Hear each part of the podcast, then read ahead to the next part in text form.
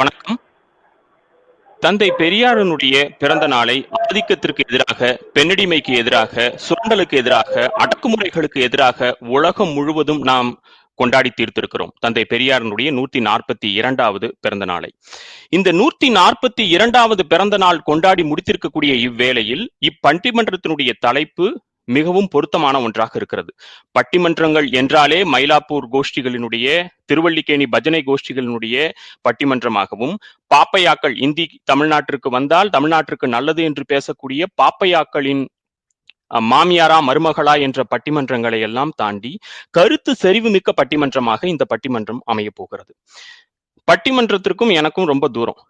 கடந்த ஆண்டு செப்டம்பர் மாதம் திராவிடர் கழகத்தினுடைய தலைவர் ஆசிரியர் இங்கே வந்திருந்த போது பெரியாரினுடைய தொண்டரத்தில் விஞ்சி நிற்பது சாதி ஒழிப்பா பகுத்தறிவா என்கிற தலைப்பில் ஒரு பட்டிமன்றம் நிகழ்ந்தது. அந்த பட்டிமன்றத்தினுடைய தலைவராக ஆஹ், நடுவராக என்னை இருக்க சொன்னார்கள். அந்த பட்டிமன்றத்தினுடைய நடுவராக நான் இருந்தபோது அந்த பட்டிமன்றம் எதேச்சையாக சிறப்பாக அமைந்து விட்டது அதனுடைய தொடர்ச்சியாக தம்பி வியன் அவர்கள் இந்த பட்டிமன்றத்தை நடுவராக இருந்து நடத்தி தர கேட்டிருக்கிறார். அந்த வகையில் தான் நான் நடுவராக இருக்கிறேனே ஒழிய இங்கு பங்கு பெறக்கூடிய தோழர்களை விட அதிகமாக நான் அறிந்தவன் அல்ல என்பதை முதலிலேயே சொல்லிக் கொள்கிறேன். உங்களுடைய கருத்தின் வாயிலாக மேலதிக தகவல்களை அறிந்து கொள்வதற்கு மற்ற தோழர்களைப் போல் நானும் விளைவாகவே இருக்கிறேன். முதல்ல இந்த தலைப்பு. பெரியாரை அதிகம் மக்களிடம் கொண்டு சேர்த்தது சனாதன இயக்கங்களா திராவிட இயக்கங்களா? இப்ப திராவிட இயக்கங்கள் என்றால் அதில் நாம் தந்தை பெரியாருடைய திராவிடர் கழகம் தந்தை பெரியார் தொடங்கிய திராவிடர் கழகம் திராவிடர் கழகத்திலிருந்து பிரிந்து சென்ற இயக்கங்களாக இருக்கட்டும் அரசியல் தளத்தில் திராவிட முன்னேற்ற கழகம் அண்ணா திராவிட முன்னேற்ற கழகம் மறுமலர்ச்சி திராவிட முன்னேற்ற கழகம் உள்ளிட்ட கட்சிகள். தலித் இயக்கங்கள். தலித் இயக்கங்களை நான் இரு வகையாக பிரிக்கிறேன். பெரியாரை தலித்துகளுக்கு எதிராக நிறுத்தக்கூடிய தலித் இயக்கங்களை பற்றி நான் இங்க பேசவில்லை.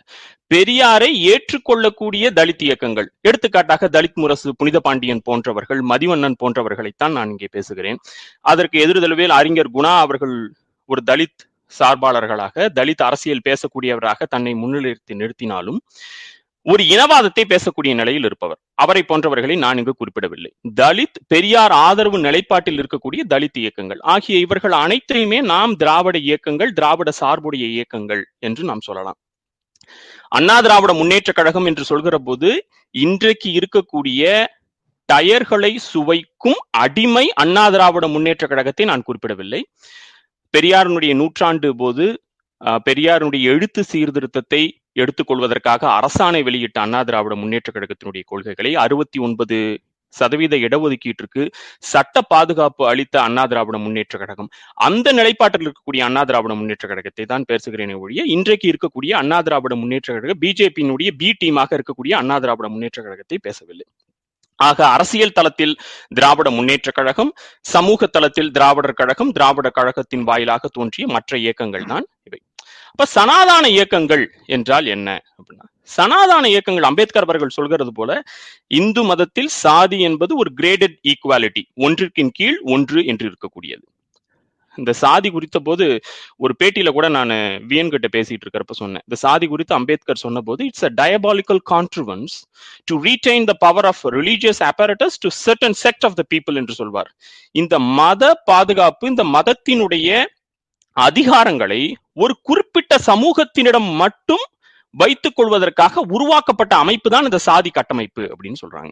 அப்ப யாரெல்லாம் இந்த சாதி கட்டமைப்பு நிலைத்து நிற்க வேண்டும் என்று விரும்புகிறார்களோ யாரெல்லாம் இந்த சாதி கட்டமைப்பை நிலைநிறுத்தி அதன் மூலம் அதிகாரத்தை சுவைக்க வேண்டும் என்று நினைக்கிறார்களோ அவர்கள் அனைவருமே சனாதான சக்திகள் தான் அவர்கள் அனைவருமே சனாதான இயக்கத்தை சார்ந்தவர்கள் தான் இந்த சனாதான இயக்கம் என்ப இந்த சனாதானத்தினுடைய கொள்கைகள் பார்ப்பனர்களிடமிருந்து வெளிவந்தாலும் இன்றைக்கு சூத்திர முண்டங்களிடமும் இந்த வார்த்தையை பயன்படுத்துவதற்கு இருக்கணும் சூத்திர முண்டங்களிடமும் இந்த சனாதான தர்மம் என்பது நிலைத்தோங்கி இருக்கிறது இதற்கு எடுத்துக்காட்டு என்பது இன்று இல்ல பல காலமாகவே இந்த இந்த நிலை இருக்கிறது.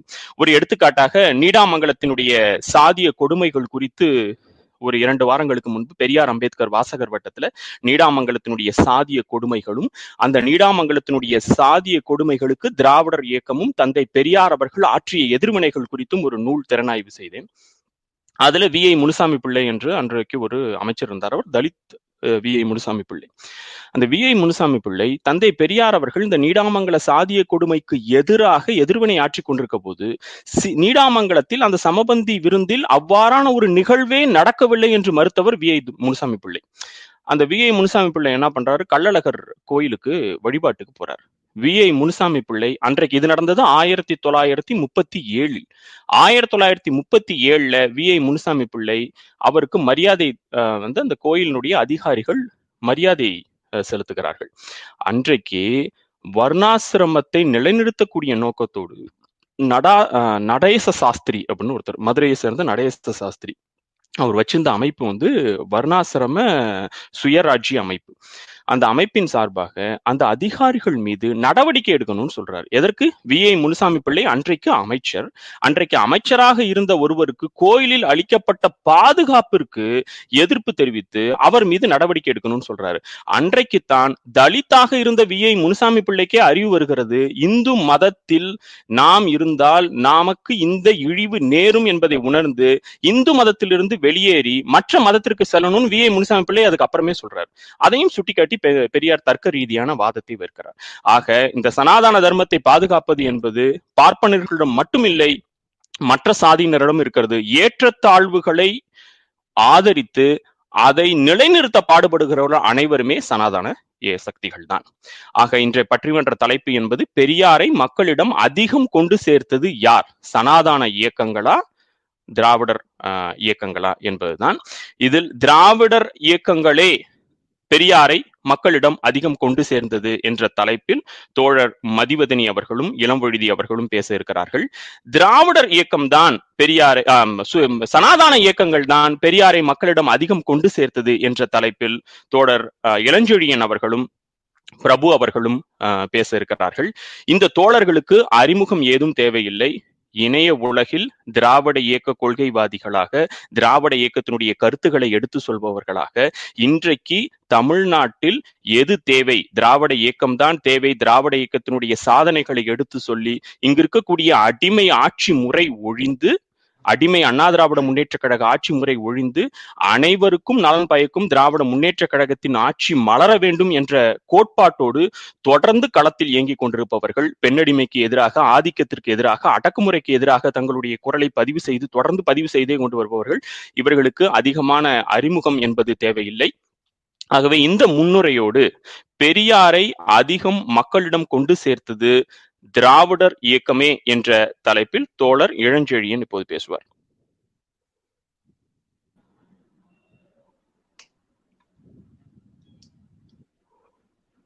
இளஞ்செழியன்? சொல்லுங்க. திராவிட இயக்கங்கள் பத்தி இளமொழுதி பேசுறாரு? இளம்வழுதி மன்னிக்கணும் இளம்வழுதி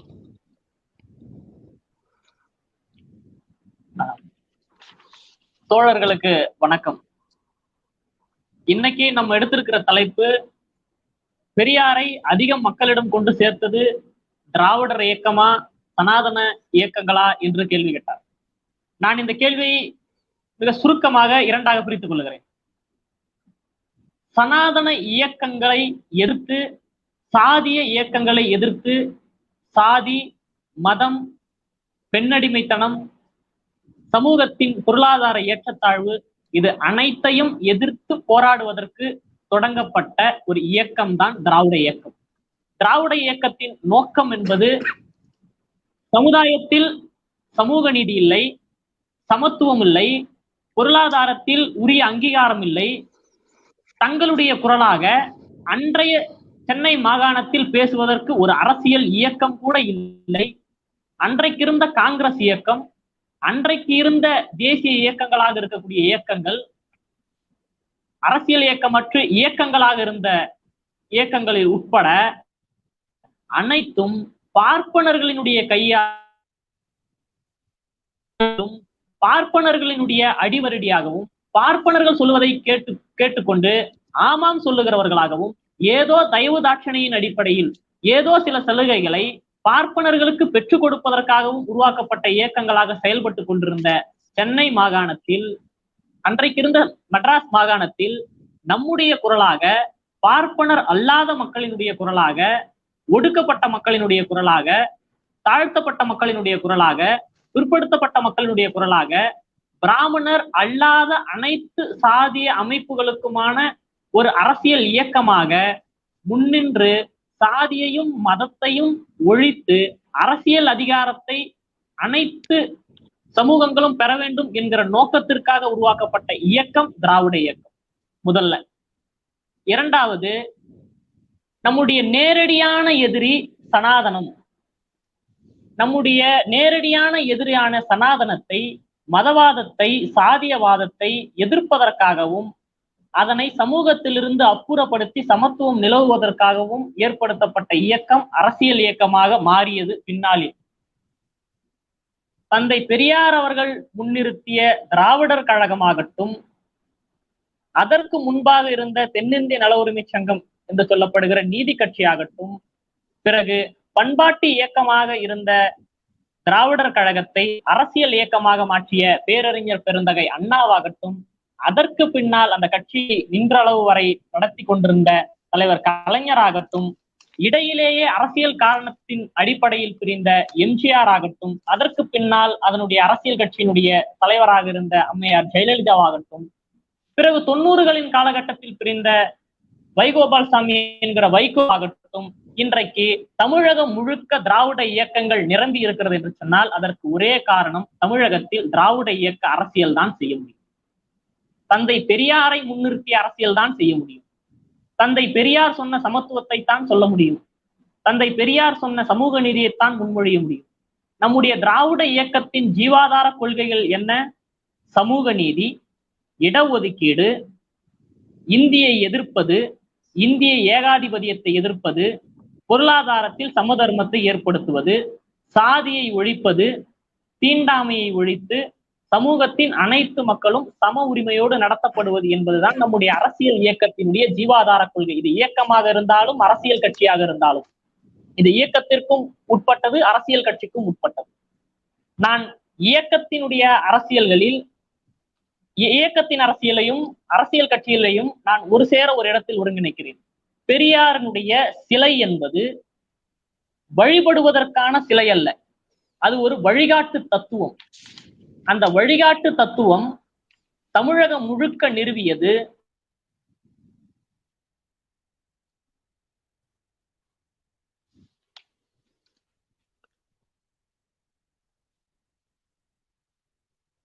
இளம்பொழுதியினுடைய இணைப்பு துண்டிடுச்சுன்னு நினைக்கிறேன் மத்தவங்களுக்கு கேட்க முடியுதா ஆ கேக்குது இல்ல இளம்பொழுது இல்ல அதான் திரும்ப கனெக்ட் ஆயிட்டு இருக்கு இளம்பொழுதி கேக்கு ஆ, தொடர் கேக்குதுங்களா? கேக்கு தொடர்ந்து பேசுங்க. இங்க இங்க பவர் கட் தான் அரசியல் இயக்கங்கள். இப்படி அரசியல் இயக்கங்களாக இருந்தாலும் சமூக இயக்கங்களாக இருந்தாலும் தங்களுடைய ஜீவாதார கொள்கையை விட்டு விலகுவதற்கோ அல்லது ஜீவாதார கொள்கையிலிருந்து நழுவி அரசியல் செய்வதற்கோ இங்கு ஏதுவான சூழல் இன்றளவு வரை நிகழவில்லை. இனி நிகழப்போவதும் இல்லை நடுவர் அவர்கள் குறிப்பிட்டது போல இரண்டு செய்திகளை அவர் குறிப்பிட்டார். ஒன்று தமிழ் தேசியம் பேசுகிறவர்கள் திராவிடத்தை எதிர்ப்பது. இரண்டாவது தலித் இயக்கங்களாக இருக்கக்கூடியவர்கள் பெரியாரை எதிர்ப்பது. இவர்களை தவிர்த்து மற்றவர்களையும் நாங்கள் இதில் இணைத்துக் கொள்ளுகிறோம் என்று. தாழ்த்தப்பட்டவர்களுக்காகவும் பிற்படுத்தப்பட்டவர்களுக்காகவும் ஒடுக்கப்பட்டவர்களுக்காகவும் பேசுகிற அனைத்து தலித் இயக்கங்களும் பெரியார் வழியில் பின்பற்றப்பட வேண்டிய இயக்கங்கள் தான். பெரியாரை புறம் தள்ளிவிட்டு அம்பேத்கரை மட்டும் கொண்டாடுகிறவர்கள் நிச்சயம் சமதர்மத்தையும் சமூக நீதியும் விரும்புகிறவர்களாக இருக்க மாட்டார்கள். இரண்டாவது பெரியாரை உள்ளடக்கிய தமிழ் தேசியம்தான் பெரியாரை உள்ளடக்கிய தமிழ் தேசியம்தான் இடதுசாரி தமிழ் தேசியமாக இருக்குமே ஒழிய பெரியாரை அற்று தமிழ் தேசியம் பேசுகிறவர்கள் இந்த மண்ணின் மறைமுகமாக இந்திய தேசியத்தை ஆதரிக்கிறவர்கள் தான். நான் இதில் தெளிவுபட விரும்புகிறேன். முதலாவது பெரியாரை இந்த நூறாண்டு காலத்தில் தமிழ் மக்களிடம் கொண்டு சேர்த்திருக்கிறோம். நான் மூன்றாவதாக ஒரு செய்தியை சொல்லுகிறேன். பெரியாருடைய சிலைகளை தமிழகத்தில் நிறுவியதாகட்டும் அது ஒரு அடையாளத்தின் அடிப்படையில் வழிகாட்டு நெறிமுறையின் அடிப்படையில் செய்த காரியம். ஆனால் அறுபத்தி ஒன்பது சதவீத இடஒதுக்கீட்டை கொண்டு சேர்த்தது திராவிட இயக்கங்கள். இருமொழி கொள்கையை இன்றைக்கு வரைக்கும் இந்த மாநிலத்தில் பாதுகாத்து வைத்திருப்பது திராவிட இயக்கங்கள். தமிழ்நாடு தமிழருக்கே என்று சொன்ன பெரியாரின் சித்தாந்தத்தை முன்னிறுத்தி தமிழ்நாடு தந்த தலைவன் என்று பேரறிஞர் பெருந்தகை அண்ணாவினுடைய பிறந்த நாள் கடந்ததே அதை செய்தது திராவிட இயக்கங்கள்.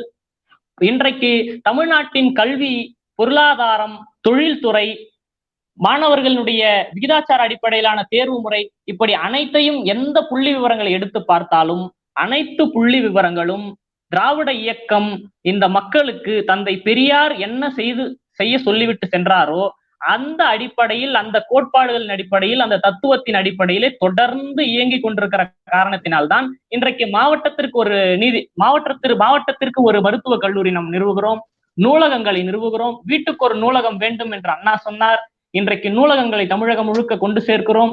மாவட்டத்திற்கு ஒரு மருத்துவக் கல்லூரி என்கிறோம். மாநிலம் முழுக்க மருத்துவர்களை உருவாக்க வேண்டும் என்கிறோம். பெரும் முப்பது கல்லூரிகளுக்கு மேலாக இந்தியாவின் தலை சிறந்த கல்லூரிகள் என்று பட்டியலிட்டால் முப்பது கல்லூரிக்கு மேலாக தமிழகத்தில் கிடைக்கிறது என்று சொன்னால் கல்வியிலே நாம் மேம்பட்டிருக்கிறோம். இதை செய்தது திராவிட இயக்கம். வேலை வாய்ப்பிலே மேம்பட்டிருக்கிறோம். வேலை வாய்ப்பை தன்னிறைவு பெற்று மற்ற மாநிலங்களுக்கும் உலக நாடுகளுக்கும் இன்றைக்கு நாம் சென்று சேர்ந்து வேலை பார்க்கக்கூடிய அளவிற்கான கல்வியும் பொருளாதார உயர்வையும் தந்திருக்கக்கூடியது திராவிட இயக்கம். சுகாதாரத்துறையில இன்றைக்கு நாம் தன்னிறைவு பெற்றிருக்கிறோம். உத்தரப்பிரதேசத்தை விட பீகாரை விட குஜராத்தை விட டெல்லியை விட காஷ்மீரை விட வளம் மிகுந்த மாநிலங்களாக இருந்த இடத்திலிருந்து அவர்கள் வளர்ந்தது என்பது மிக சாதாரணமான காரியம். ஆனால் ஒரு கட்டத்தில் உணவுக்கே பஞ்சம் என்கிற சூழ்நிலையில் இருந்து இன்றைக்கு நாம் இந்த இடத்தில் வளர்ந்திருக்கிறோம் என்பது மிக பெரும் வளர்ச்சி அசுரமான அசுர வேகத்தில் நாம் வளர்ந்திருக்கிறோம் என்று சொன்னால் இந்த தத்துவத்தையும் இந்த கோட்பாட்டையும் நாம் தொடர்ந்து பின்பற்றுகிற காரணத்தினால் நாம் இந்த இடத்திற்கு வளர்ந்திருக்கிறோம் நன்றி நான்காவது- இளம்பொழுதி நம்ம. இரண்டாவது சுற்றுல உங்களுடைய கருத்துக்களை தொடர்ந்து நீங்க பதிவு செய்யலாம். ரொம்ப அருமையான கருத்துக்கள் நீங்க சொல்லியிருக்கிறீங்க. தமிழ்நாட்டில் திராவிடர் இயக்கம் தந்தை பெரியாரினுடைய கொள்கைகளை பேசினால்தான் இங்கு இந்த மக்களுக்கான அரசியலை பேச முடியும். அம்பேத்கர் அவர்களை மட்டும் முன்னிறுத்தி தந்தை பெரியாரை புறக்கணிக்கக்கூடிய தலித் இயக்கங்கள் சமதர்மத்திற்கு எதிரான இயக்கங்களாக இருக்க முடியுமே ஒழிய சமதர்மத்தை விரும்புகிற இயக்கங்களாக இருக்க முடியாது. தந்தை பெரியார் அவர்களுடைய சிலை என்பது வழிபாட்டிற்கானது அல்ல அது வழிநடத்துவதற்கானது. கொள்கை பெரியாருடைய கொள்கைகள் தமிழ்நாட்டை வழிநடத்த வேண்டும் என்பதற்கான ஒரு குறியீடாகத்தான் பெரியாருடைய சிலைகள் இருக்கிறது என்று அருமையான கருத்துக்களை பதிவு செய்திருக்கிறீர்கள்.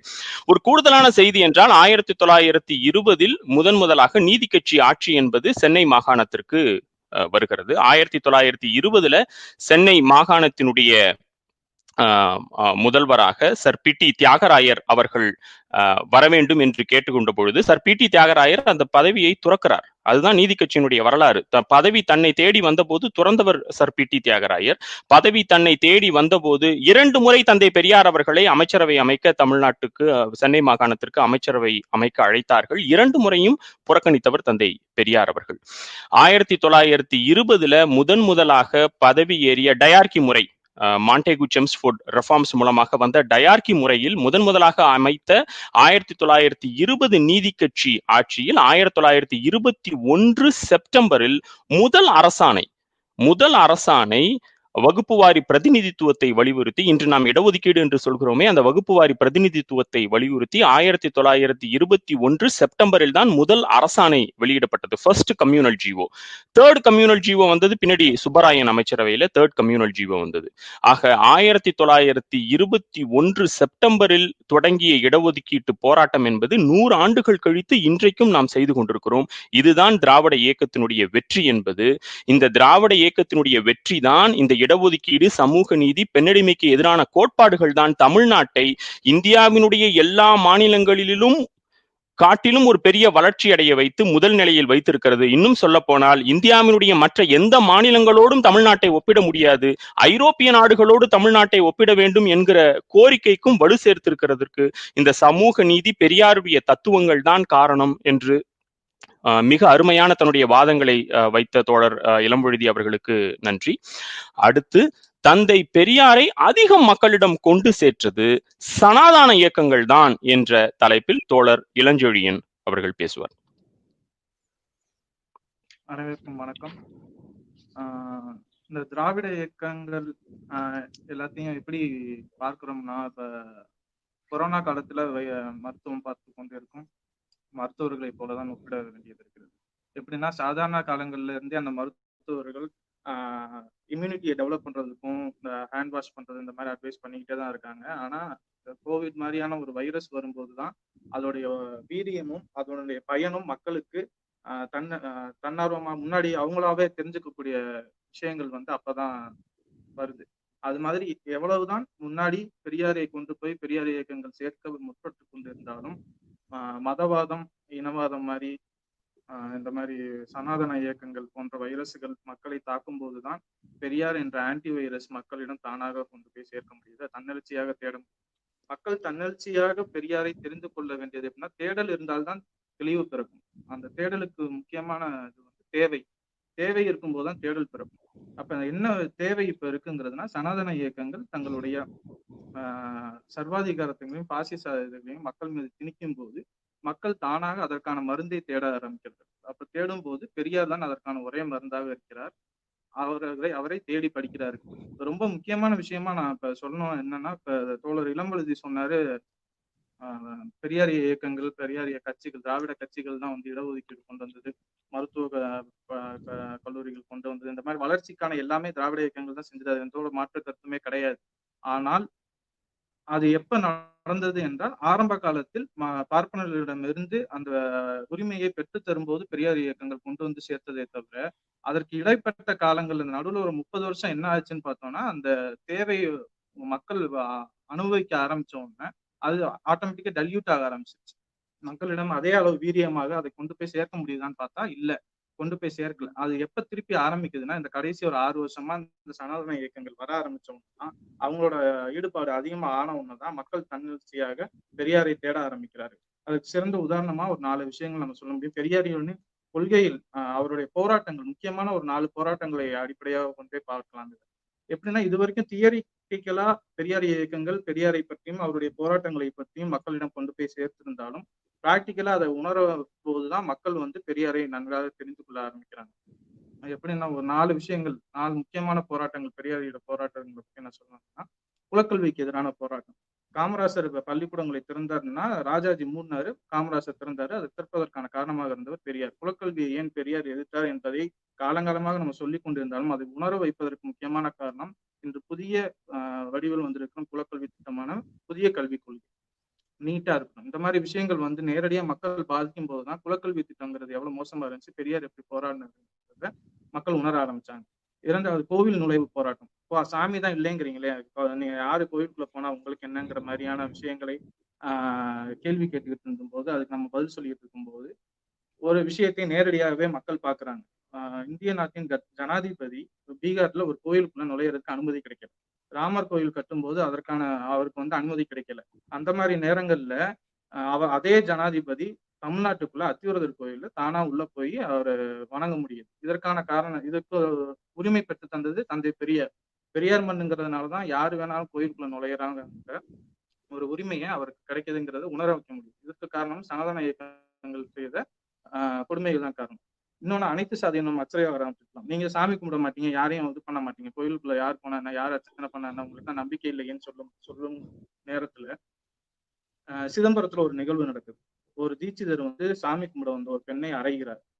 அப்ப அறையும் போது மக்கள் எல்லாம் மக்கள் அது இந்த மக்கள்ங்கிறவங்க யாருன்னா பெரியார் இயக்கத்தை சாராதவங்க திராவிட இயக்கங்களை சாராத பொதுமக்களே பயங்கரமா கொந்தளிக்கிறாங்க. எ- எதுக்காக ஒரு ஒரு தீட்சிதர் வந்து ஒரு கோயில்ல சாமி கும்பிட வந்த ஒரு பெண்ணை கை நீட்டி அறையிறான் என்றால் அவன் எந்த ஒரு திமிர்ல அறையிறான்னா சனாதன இயக்கங்களும் இந்த பாசிச ஆட்சிகளும் மதவாத ஆட்சிகளும் பின்னால் இருப்பதன் ஒரு தைரியத்துலதான் அடி அடிக்கிறான். அப்ப அவன் என்ன இதுல அடிக்கிறான்னா சாமிக்கு நிகரா தன்னையும் நினைக்க வேண்டும்ங்கிற மக்கள் நினைக்க வேண்டும்ங்கிற ஒரு நம்பிக்கையில தான் அதை பண்றதுனால அதுக்காக தான் அனைத்து சாதியினரும் அச்சகராகலாம்ங்கிற ஒரு விஷயத்தை பெரியார் கையாண்ட கா- ஆண்டாண்டு காலமா அதை தான் சொல்லிட்டு வர்றாரு. அதற்கான சட்டம் தான் தலைவர் கலைஞர் நிறைவேற்றினாருங்கிறதையும் இப்ப புரிஞ்சுக்க முடியும் இன்னொன்னு இடஒதுக்கீடை பத்தி சொன்னாங்க. இடஒதுக்கீடை பற்றி இந்தியாவில் நடந்த முதல் சட்ட திருத்தம் வந்து தந்தை பெரியாரின் போராட்டம்னால இடஒதுக்கீடுக்காக கிடைச்சது.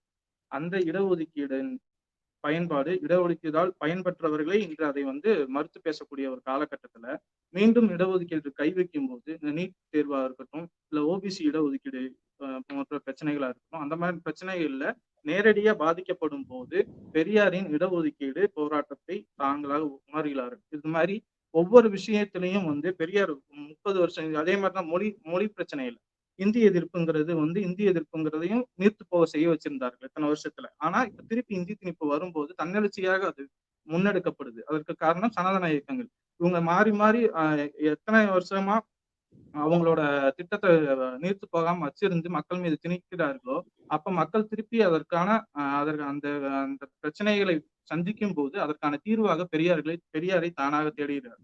அப்ப பெரியாரை தேடி படிக்க ஆரம்பிக்கும் போது இதற்கான எல்லா விஷயத்துக்கான ஒரு ஒரு மனிதர் எப்படி எல்லா விஷயத்துக்கான மனித மனித நேயத்திற்கும் ஆஹ் மனிதாபிமானத்திற்கும் அடிப்படையான சமத்துவம் சமூக நீதியான எல்லா விஷயத்துக்காகவும் ஒருத்தர் போராடி இருக்காருங்கிறது மக்களுக்கு தானாகவே தெரியுது.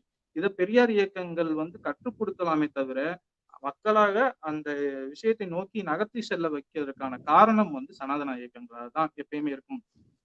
அதே மாதிரி இவரு சொன்னாரு தம்பி தோழர் இளமொழி சொன்னது வந்து பெரியார் சிலையை சேதப்படுத்தியது தமிழ் தேசிய போலி தமிழ் தேசியங்களை பற்றி. போலி தமிழ் தேசிய பேசினவங்க வந்து பெரியார் பற்றி எவ்வளவு அவதூறாக பேசினாங்கன்னு பார்த்தோம். ஆனா அவர்களே கூட சனாதன இயக்கங்கள்ல எச் ராஜாவா இருக்கட்டும் இந்த மாதிரி ஆட்கள் வந்து பெரியார் சிலை மேல கை வச்சப்ப தங்களை அறியாமல் தாங்களே வந்து பெரியார் சிலையை கைவிட்டால் எங்களை மீறிதான் வைக்க முடியும் என்று பெரியார் பக்கம் போய் நிற்க வேண்டிய காலகட்டாயம் வந்ததுக்கு காரணமும் சனாதன இயக்கங்கள் செய்த இந்த மாதிரி செயல்கள் தான். இந்த மாதிரியான விஷயங்கள் எல்லாத்தையும் மக்களை வந்து அந்த தேடலை தேடி செய்ய வச்சதற்கான அதற்கான காரணம் எல்லாமே சனாதன இயக்கங்கள் செய்ய வச்சதுதான். அதற்கான காரணிகள் அவர்கள் தான். அதனால்தான் பெரியாரை இந்த மக்கள் தன்னெழுச்சியாக தேடிக்கொண்டிருக்கிறார்கள் என்று நன்றி தோழர் இளஞ்சொழியன். மிக அருமையான கருத்துக்களை சொன்னீங்க.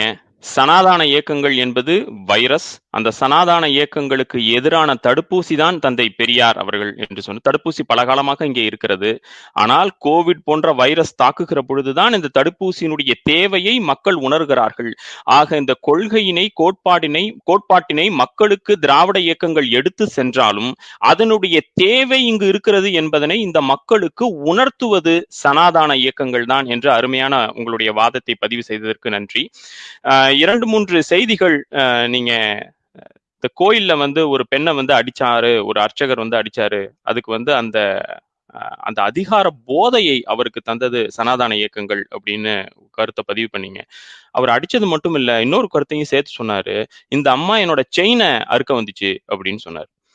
அப்போ அந்த அசுரன் படத்துல ஒரு ஒரு உரையாடல் வரும். அதுல வந்து தனுஷும் தனுஷோட பையனும் போய் காட்டுல ஒளிந்திருக்கிற போது தனுஷோட பையன் வந்து அவரை வெட்டிடுவான் அப்படின்னு சொன்னப்ப தனுஷோட மச்சான் அந்த பையனோட மாமா வர்றப்ப என்னன்னு கேஸ் பதிஞ்சிருக்கிறானுவோ? அப்படின்னு கேட்குறப்ப நீங்க காசை புடுங்கிறதுக்காக அந்த செயின் மோதிரம் காசை புடுங்கிறதுக்காக நீங்க வெட்டிட்டு அதை புடுங்கிட்டு போனீங்க. அப்படின்னு சொல்றப்ப.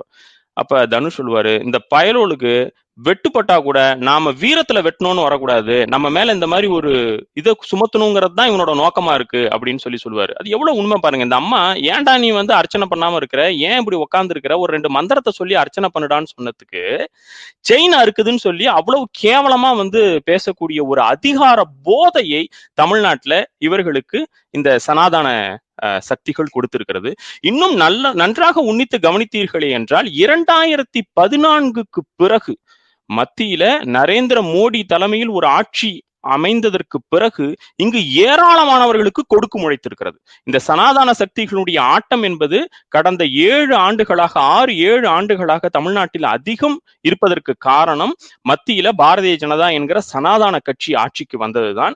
ஆஹ் நீங்க வந்து இடஒதுக்கீடு சொன்னீங்க. இந்த இடஒதுக்கீட்டினால் பலன் பெற்ற நம்மவர்கள் பார்ப்பனர் அல்லாத சூத்திரர்கள் இந்த இடஒதுக்கீட்டினால் பயன்பெறுந்து என்பது கடந்த ஏழு ஆண்டுகளாக ஆறு ஏழு ஆண்டுகளாக தமிழ்நாட்டில் இந்த சூத்திரர்கள் இந்த இடஒதுக்கீட்டால் பயனடைந்தவர்கள் முதல்ல செய்கிற செயல் என்பது இவர்கள் நல்ல வேலைக்கு வந்ததற்கு பிறகு பணிகள் அமர்ந்து அமர்ந்ததற்கு பிறகு இந்த இடஒதுக்கீட்டுக்கு எதிராக பேசுவது. முதல் வேலை அவர்கள் தான் செய்வார்கள். நான் இரண்டாயிரத்தி நான்குல கல்லூரி படிப்பு முடித்து சென்னையில் பணியில் இருந்த பொழுது ஒரு பையன் இடஒதுக்கீட்டினால் பலன் பெற்று ஒரு மிகப்பெரிய பொறியியல் கல்லூரியில படித்து ஒரு நல்ல பணியில இருக்கக்கூடிய ஒரு பையன் அன்றைக்கு பிரதமராக இருந்தக்கூடிய மன்மோகன் சிங்குக்கு ஒரு ஆன்லைன் பெட்டிஷன் ஃபைல் பண்றான். என்னன்னா இந்தியாவில் ரிசர்வேஷன் இருக்கக்கூடாது அதை ஒழிக்கணும் அப்படின்னு பண்றான். அந்த பையனை கூப்பிட்டு ஏன் இதை பண்ற? அப்படின்னு கேட்டோன்னே முதல்ல அந்த பையன் சொன்னது இதனால திறமையானவர்கள் வெளியில வரமாட்டேங்கிறாங்க. திறமையானவர்களுக்கான வாய்ப்பு மறுக்கப்படுது. என்னுடன் இருக்கக்கூடிய ஒரு ஐயர் பையன் ஒரு ஐயங்கார் பையனுக்கு இங்க சீட்டு கிடைக்கல. அப்படின்னு. இது ஒரு மிக தவறான ஒரு புரிதல் அப்படின்னு அவனுக்கு புரிய வச்சு ஏன் இடஒதுக்கீடு தேவை? உங்க அப்பா யாரு? அவங்க அப்பா யாரு? உங்க தாத்தா யாரு? அவங்க தாத்தா யாரு? உங்க தாத்தாவுக்கு அப்பா யாரு? அவங்க தாத்தாவுக்கு அப்பா யாரு? எத்தனை ஆண்டு காலமாக அவன் கல்வி படி படி- படி- கற்று வருகிறான்? எத்தனை ஆண்டுகளாக நீ படிச்சுட்டு வரேன்னு சொன்னதுக்கு அப்புறம் தான் அவனுக்கு புரியுது. அந்த மாதிரி மனநிலையில் இருந்தவர்கள் எல்லாம் இன்றைக்கு அதனுடைய தேவையை இந்த சனாதன சக்திகள் ஆட்சிக்கு புரிகிற பொழுது தமிழ்நாட்டில் இந்த சனாதன சக்திகளுக்கு கொடுக்கு முளைத்ததற்கு பிறகு பிராக்டிக்கலா புரிந்து கொள்கிறார்கள் என்று மிக அருமையாக எடுத்துரைத்திருக்கிறார் தோழர் இளஞ்சொழியன். அடுத்து தந்தை பெரியாரை அதிகம் மக்களிடம் கொண்டு சேர்த்தது திராவிட இயக்கங்களே என்ற தலைப்பில் தோழர் மதிவதனி.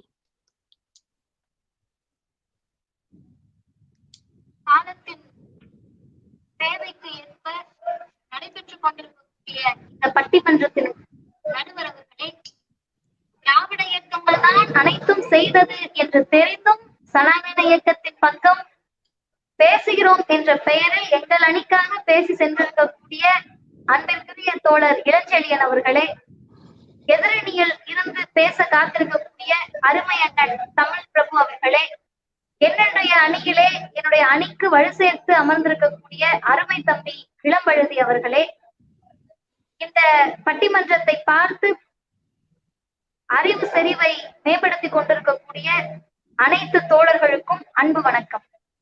பட்டிமன்றத்தினுடைய தலைப்பு என்பது ஒரு பட்டிமன்றத்திற்கு மிக தேவையான ஒரு செய்தி. அப்படி அந்த தலைப்பு என்ன அப்படின்னு பார்த்தா பெரியாரை அதிகம் மக்களிடம் கொண்டு போய் சேர்த்தது. திராவிட இயக்கங்களா சனாதன இயக்கங்களா?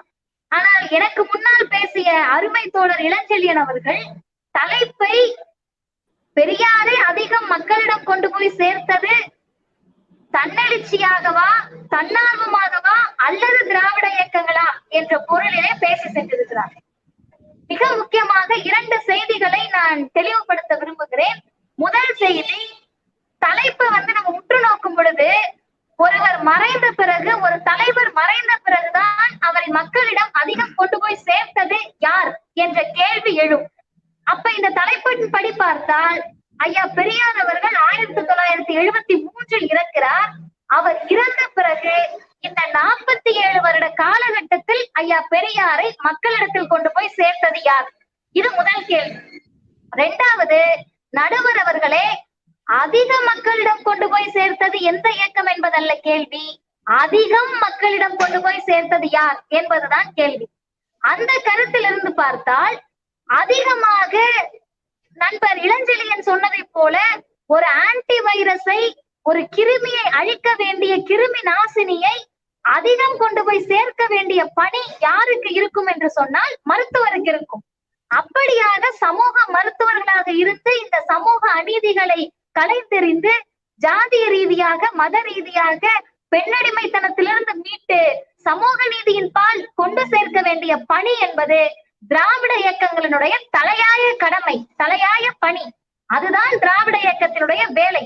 அப்படி இருக்கும் பொழுது அதிகமாக மக்களிடத்திலே கொண்டு போய் சேர்க்க வேண்டிய பணியை தொடர் பணியாக செய்வது திராவிட இயக்கங்கள். இது எனக்கு முன்னாடி பேசிய தோழருடைய கேள்விகளுக்கு பதில் சொல்லிவிட்டு நான் தலைப்புக்குள் செல்ல விரும்புகிறேன்.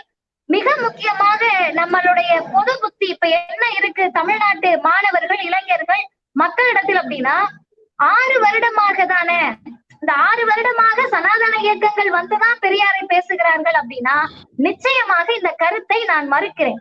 காரணம் என்ன அப்படின்னு சொன்னா தந்தை பெரியாரை நாற்பத்தி ஏழு வருடமாக அவர் மறைந்த பிறகு இந்த மக்கள் பேசுகிறார்கள் கொண்டாடி தீர்க்கிறார்கள். ஏதோ இரண்டாயிரத்தி பதினாலில இவர்கள் ஆட்சிக்கு வந்த பிறகு இந்த ஆறு வருடமாக தான் மக்கள் பேசுகிறார்களா என்று கேட்டால் வரலாற்று ரீதியாக அது பொய்யான தகவல். ரெண்டாவது நம்ம என்ன சொல்றோம்? ஹெச்ராஜா போன்றவர்கள் எல்லாம் ஐயாவினுடைய சிலையை சேதப்படுத்துவோம் என்று சொன்னவுடன் தான் மக்களுக்கு எழுச்சி வந்ததுன்னு சொல்றோம். எப்படிப்பட்ட எழுச்சி வந்தது? பெரியான்ற ஒரு நபரை இந்த திராவிட இயக்கம் மக்களிடத்திலே கொண்டு போய் சேர்க்காமல் இருந்திருந்தால் எப்படி அந்த எழுச்சி வரும்? யாரோ ஒரு தலைவரை இதே மண்ணில எத்தனையோ தலைவர்களை தினம் தினம் விமர்சிக்கிறார்கள் எத்தனையோ தலைவர்களை கொண்டாடுகிறார்கள். ஆனால் அவர்கள் பக்கமெல்லாம் செல்லாத மக்கள் அவர்களுடைய சிலை சேதப்படுத்தப்படும் பொழுது கோபப்படாத மக்கள் தந்தை பெரியாருடைய சிலை சேதப்படுத்தப்படும் என்ற வார்த்தைக்கே அவர்கள் கொந்தளிக்கிறார்கள் கோபப்படுகிறார்கள் என்று சொன்னால் அது இந்த திராவிட இயக்கம் ஏற்படுத்திய விதை அல்லவா?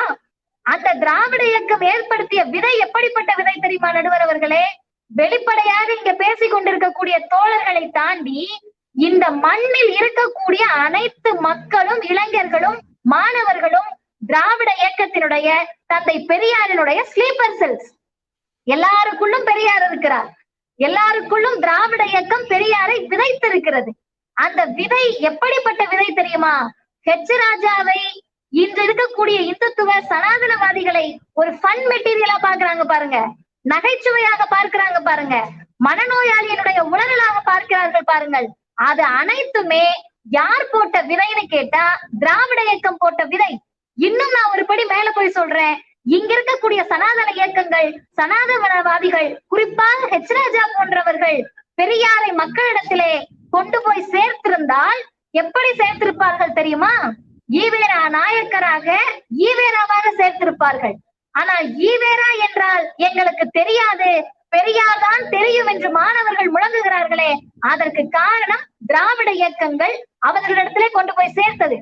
எப்படி சேர்த்தார்கள் என்பதற்கான எடுத்துக்காட்டையும் நான் சொல்ல விரும்புகிறேன். முதல்ல என்ன அப்படின்னா நடுவர் அவர்கள் இந்திய ஒன்றியத்தை உலுக்கிய ஒரு மிகப்பெரிய மதவாத கோர தாண்டவம் அப்படின்னா அது பாபர் மசூதி இடிப்பு. எல்லாருமே அதை ஒப்புக்கொள்வோம்.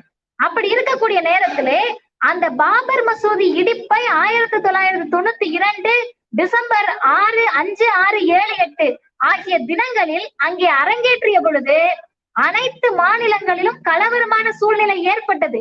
ஆனால் தமிழ்நாட்டினுடைய நிலவரம் என்ன தெரியுமா? திராவிடர் கழகத்தின் சார்பாக தமிழர் தலைவர் ஆசிரியர் ஐயா வீரமணி அவர்கள் தொடர்ந்து ஜனவரி மூணு ஆயிரத்தி தொள்ளாயிரத்தி தொண்ணூத்தி மூன்று தொடங்கி மார்ச் இருபத்தி ஏழு ஆயிரத்தி தொள்ளாயிரத்தி தொண்ணூத்தி மூன்று வரை இருபத்தைந்து வட்டார மாநாடுகளை நடத்தி தமிழ்நாடு எங்கும் மதவாதத்தை ஒழிப்போம் மனித நேயத்தை மீட்போம் என்ற தலைப்பிலே மாநாடுகள் நடந்தது.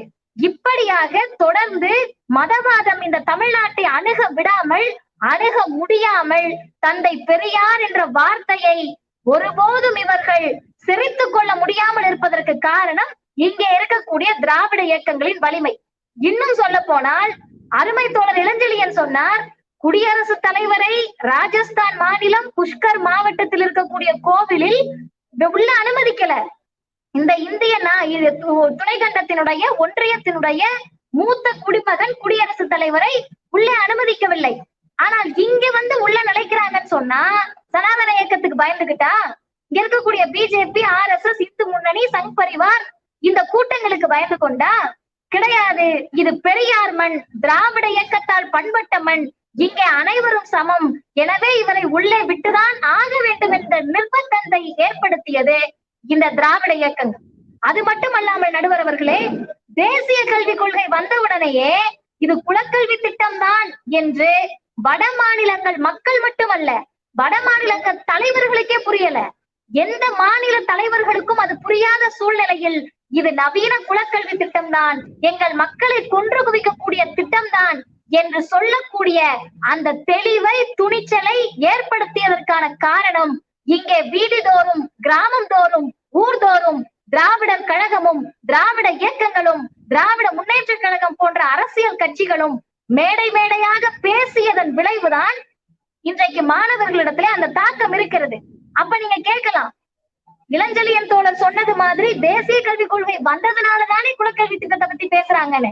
எங்களுக்கு அவசியம் இல்லை நாங்கள் நன்றாக இருக்கிறோம். எங்களுடைய தமிழ்நாட்டை சீர்படுத்தி வைத்திருக்கிறார்கள் செழுமைப்படுத்தி வைத்திருக்கிறார்கள் சீர்திருத்தி வைத்திருக்கிறார்கள். இன்னும் ஐம்பது வருடத்திற்கு கல்வியிலே எங்களை அடித்துக் கொள்வதற்கு எந்த மாநிலமும் இல்லை என்ற அளவிற்கு எங்களுக்கு அனைத்தும் சௌகரியமாக இருக்கும் பொழுது நாங்கள் ஏன் அதை பேச வேண்டும் என்ற காலகட்டத்தில் இருந்தோம். ஆனால் அதற்காக எங்களுக்கு வரலாறு தெரியாமல் இல்லை. இன்றைக்கு பிரச்சனை வந்தவுடனே இந்த பிரச்சனைக்கான ஆயுதம் யார் என்பதை இந்த திராவிட இயக்கம் எங்களுக்கு உணர்த்தி இருக்கிறது. எனவே நடுவர் அவர்களே காலத்தின் அருமை கருதி ஒரே ஒரு செய்தியை பதிவு செய்து என்னுடைய முதல் சுற்றை நான் நிறைவு செய்ய விரும்புகிறேன். இன்றைக்கு வந்து இருக்கக்கூடிய காலகட்டத்தில் இந்த இடஒதுக்கீடு சமூக நீதி இதை பற்றிய புரிதல் மாணவர்களிடத்தில் இல்ல. காரணம் திராவிட இயக்கங்கள் கொண்டு போய் சேர்க்கல அப்படின்னு சொல்றோம். ஆனால் இதே மண்ணிலே முதல் சட்ட திருத்தத்தை ஐயா பெரியார் ஏற்படுத்தியதோடு நின்றிருந்தால் திராவிட இயக்கங்களின் மீது வரலாற்று பிழை இருந்திருக்கும். ஆனால் ஐயா மறைந்த பிறகு எழுபத்தாறாவது சட்ட திருத்தத்தையும் தொன்னூற்று மூணாவது சட்ட திருத்தத்தையும் இந்த இந்திய ஒன்றியத்தில் ஏற்படுத்திய பெருமை திராவிட இயக்கத்தை சாரும். அந்த திராவிட இயக்கம் தொடர்ந்து பெரியார் பெரியார் என்று முழங்குகிறதே முத்தமிழ் அறிஞர் டாக்டர் கலைஞர் அவர்கள் ஏற்படுத்திய பெரியார் நினைவு சமத்துவபுரங்கள் இருக்கின்ற வரை பெரியார் என்ற சொல்லையும் பெரியார் என்ற உணர்வையும் பெரியாரின் சித்தாந்தத்தையும் பெரியாரின் கொள்கைகளையும் கொண்டு போய் சேர்த்த பெருமை திராவிட இயக்கங்களை மட்டும்தான் சாரும் என்று சொல்லி என்னுடைய முதல் சுற்று உரையை நிறைவு செய்கிறேன். நன்றி வணக்கம். நன்றி தோழர் மதிவதனி. மிக அருமையான கருத்துக்களை பகிர்ந்திருக்கிறீர்கள். அருமையான குறிப்பா. சொல்லணும் அப்படின்னு சொன்னா குறிப்பா ஹெச் ராஜா போன்றவர்கள் ஹெச் ராஜா போன்றவர்கள் இங்கே ஒரு ஜோக்கர் மெட்டீரியல் இங்கே நகைப்புக்குரிய ஒரு செயலை. தவிர இங்கே நகைப்புக்குரிய அவர்களை ஒரு தலைவராக தமிழ்நாட்டு மக்கள் ஏற்றுக்கொள்ளவில்லை என்று நீங்கள் உங்களுடைய கருத்தை பதிவு செய்திருக்கிறீர்கள் அது ரொம்ப உண்மை ஏன்னா இன்னைக்கு நீங்க ஒரு கொடூரமான கெட்ட வார்த்தையை சொல்லி ஒருத்தனை திட்டினீங்கன்னா கூட அவன் நம்மளை மன்னிச்சு விட்டுட்டு போயிடுவான். டேய் ஹெச் ராஜா டேய் சங்கி அப்படின்னீங்கன்னா அன்னைக்கு தூக்கில் தூங்கிடுவான் அந்த ஒரு நிலையை தமிழ்நாட்டில் இன்னைக்கு உருவாக்கி இருக்கு அப்படின்னு சொல்லி சொல்லிருக்கீங்க. மிக அருமையான கருத்து. அடுத்து பாபர் மசூதி குறித்தும் உங்களுடைய கருத்துக்களை சொன்னீங்க. நீங்க இணைய உலகத்துல இன்றைக்கு போய் பார்த்தீங்கன்னா அந்த பாபர் மசூதியினுடைய தீர்ப்பு வந்தபோது மிகப்பெரிய எதிர்வினை என்பது தமிழ்நாட்டில் தான் பாபர் மசூதி அந்த தீர்ப்புக்கு எதிராக தமிழ்நாட்டில் தான் வந்துச்சு. அண்மையில அஹ், திராவிட முன்னேற்ற கழகத்தினுடைய கொள்கை பரப்பு செயலாளர் அண்ணன் ஆ. ராசா அவர்களுடைய ஒரு மேடை பேச்சை கேட்க நேர்ந்தது. அதுல கூட அவர் ரொம்ப அருமையா சொல்றாரு. இந்த பொசஷன் ரைட்ஸ் இங்க வழக்கறிஞர்கள் இருக்கிறீர்கள். மதிவதனி உங்களுக்கு தெரியும் அஹ், இளம்பொழுதி அவர்கள் உங்களுக்கெல்லாம் தெரியும் வழக்கு படித்த சட்டம் படித்தவங்களுக்கு. பொசஷன் ரைட்ஸ் என்பது பனிரெண்டு ஆண்டு காலம் ஒருவர் அந்த இடத்தை ஆஹ், பயன்படுத்தினார் என்றால் அந்த பொசஷன் ரைட்ஸ்ல அவருக்கு அந்த நிலத்திற்கு உரிமை இருக்கு அப்படின்னு சொல்றாங்க. அப்படி என்றால் ஐநூறு ஆண்டுகளுக்கு முன்பே பாபர் அங்கு மசூதி கட்டினார் என்றால் பொசஷன் ரைட்ஸ் படி அந்த இடம் இஸ்லாமியர்களுக்குத்தான் போக வேண்டும் என்று ஒரு வெகுஜன அரசியல் கட்சி தமிழ்நாட்டில் ஆட்சியில் இருந்த அரசியல் கட்சி திராவிட முன்னேற்ற கழகம் ஒரு மேடையில் முழங்குகிறது என்றால் அதற்கு காரணம் இந்த திராவிட இயக்கங்கள் இங்கு பெரியாருடைய கொள்கைகளை அடித்தளமாக இருக்கிறது என்ற கருத்துக்களையும் அஹ், நீங்க வந்து பதிவு செஞ்சீங்க. கவி பேரரசு வைரமுத்து அவர்கள் பாபர் மசூதி இடிக்கப்பட்ட போது ஒரு கவிதை எழுதியிருப்பார். நான் பேரஃப்ரைஸ் தான் பண்றேன். கவிதை அப்படியே சொல்லலை. இல்ல ரெண்டு கேள்விகள் கேட்பேன் ரெண்டு கேள்விகள் கருவில் உதித்த ஒருவன் கடவுளாக முடியாது. கடவுள் உதித்த ஒருவன் கடவுளாக முடியாது. கருவில் உதித்தவன் ராமன் என்றால் அவன் எப்படி கடவுளாக முடியும்? இது முதல் கேள்வி. இரண்டாவது கேள்வி அவதரித்தவன் தான் கடவுளாக இருக்க முடியும்.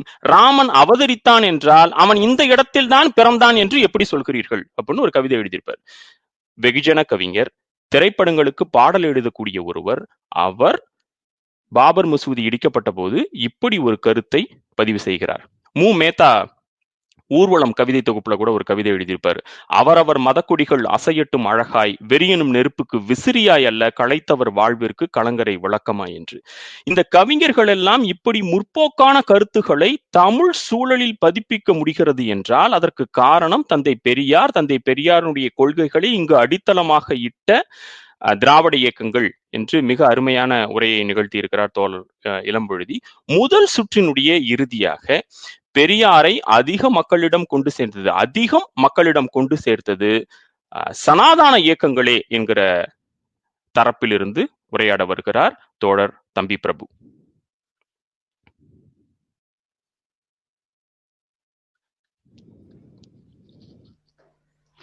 அனைவருக்கும் வணக்கம்.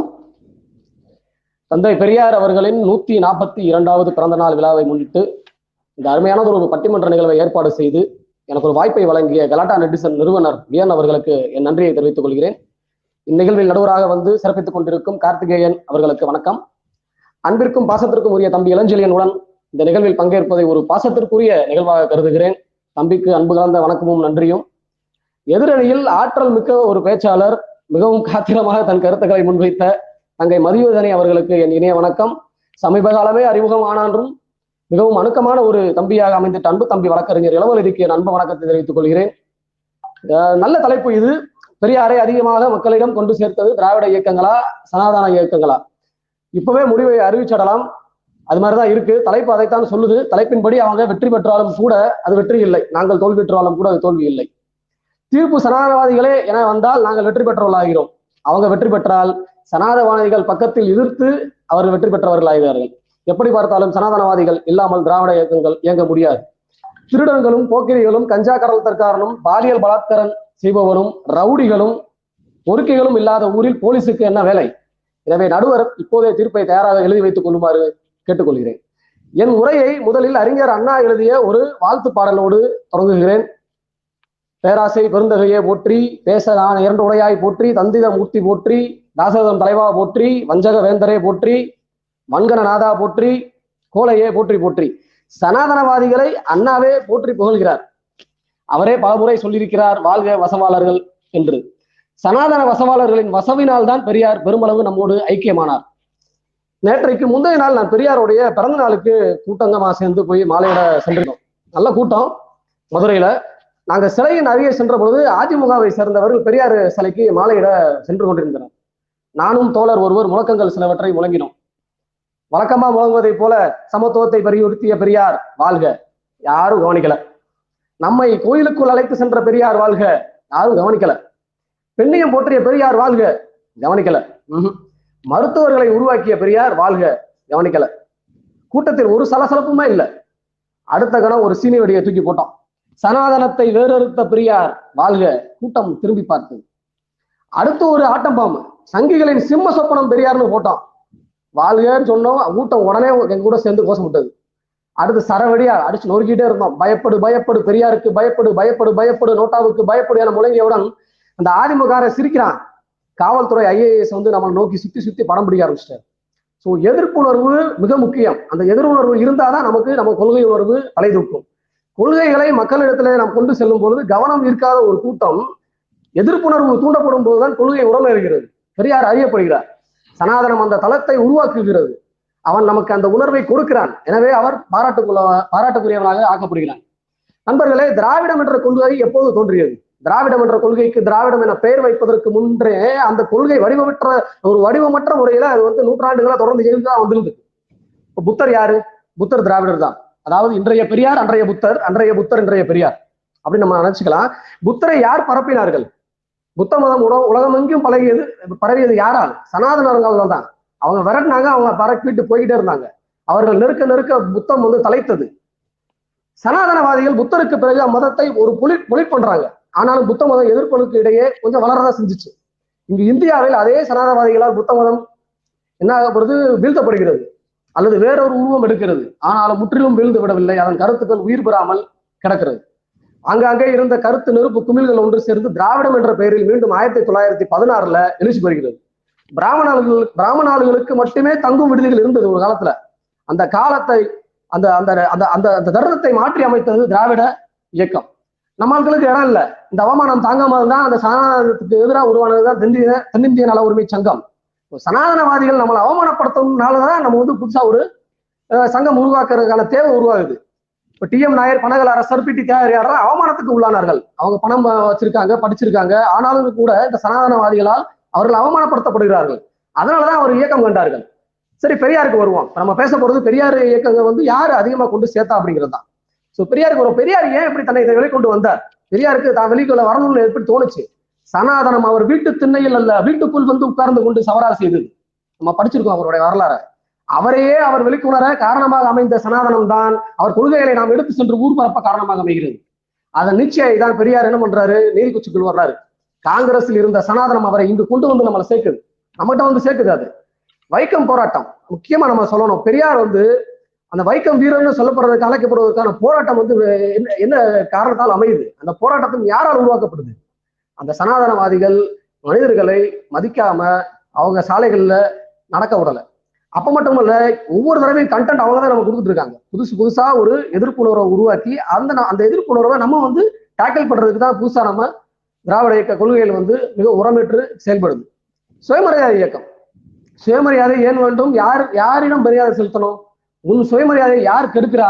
உன் சுயமரியாதை அளவீடு செய்கிறவன் யாரு? உனக்கான கேள்வியை முன்வைக்கிறவன் எவன்? அங்க ஒரு சனாதனக்காரன் தான் அந்த சுயமரியாதையை அளவீடு செய்யறான் கேள்விக்கு உள்ளாக்குறான். நம்ம உடம்ப வந்து ஒருத்தன் குத்துசையை வச்சு குத்துறான். அவன் அப்போதுதான் நமக்கு உரைக்குது இதுதான் பெரியார் சொல்றாரு. அவனுக்கு நான் பதில தேடி பதிலடி கொடுக்க காத்திருக்கும் போது பெரியார் வந்தார். அவரை ஊர் முழுக்க நகர் முழுக்க மாநகர் முழுக்க மாவட்டம் முழுக்க நாடு முழுக்க உலகம் முழுக்க கொண்டு சேர்த்து விட்டான். ஏன்? பெரியாரே சொல்றாரு உன்னை சூத்திரம்னு சொல்றான் உனக்கு உரைக்கலையான்னு ஐயா கேட்பார் இல்லையா? அவரே அவனை சொல்லித்தான் நம்ம தயார்படுத்துறாரு. அப்போ சனாதனவாதிகளால் தான் திராவிட இயக்கம் தலைத்தது. ஆயிரத்தி தொள்ளாயிரத்தி நாற்பத்தி நாலாம் ஆண்டு வந்து பெரியார் மேல ஒரு செருப்பு வந்து விழுகுது. யாரோ சனாதனவாதிகள் சனாதனத்துக்கு அடியாளா போன சத்சூத்திரர்கள் இருந்திருக்க கூடும் சரியா இருபத்தி ரெண்டு வருஷம் கழிச்சு ஆயிரத்தி தொள்ளாயிரத்தி எழுபத்தி ரெண்டாம் வருஷம் கலைஞர் முன் பெரியார் முன்னிலையில கலைஞர் வந்து ஒரு சிலையை திறந்து வைக்கிறார் அதே இடத்துல.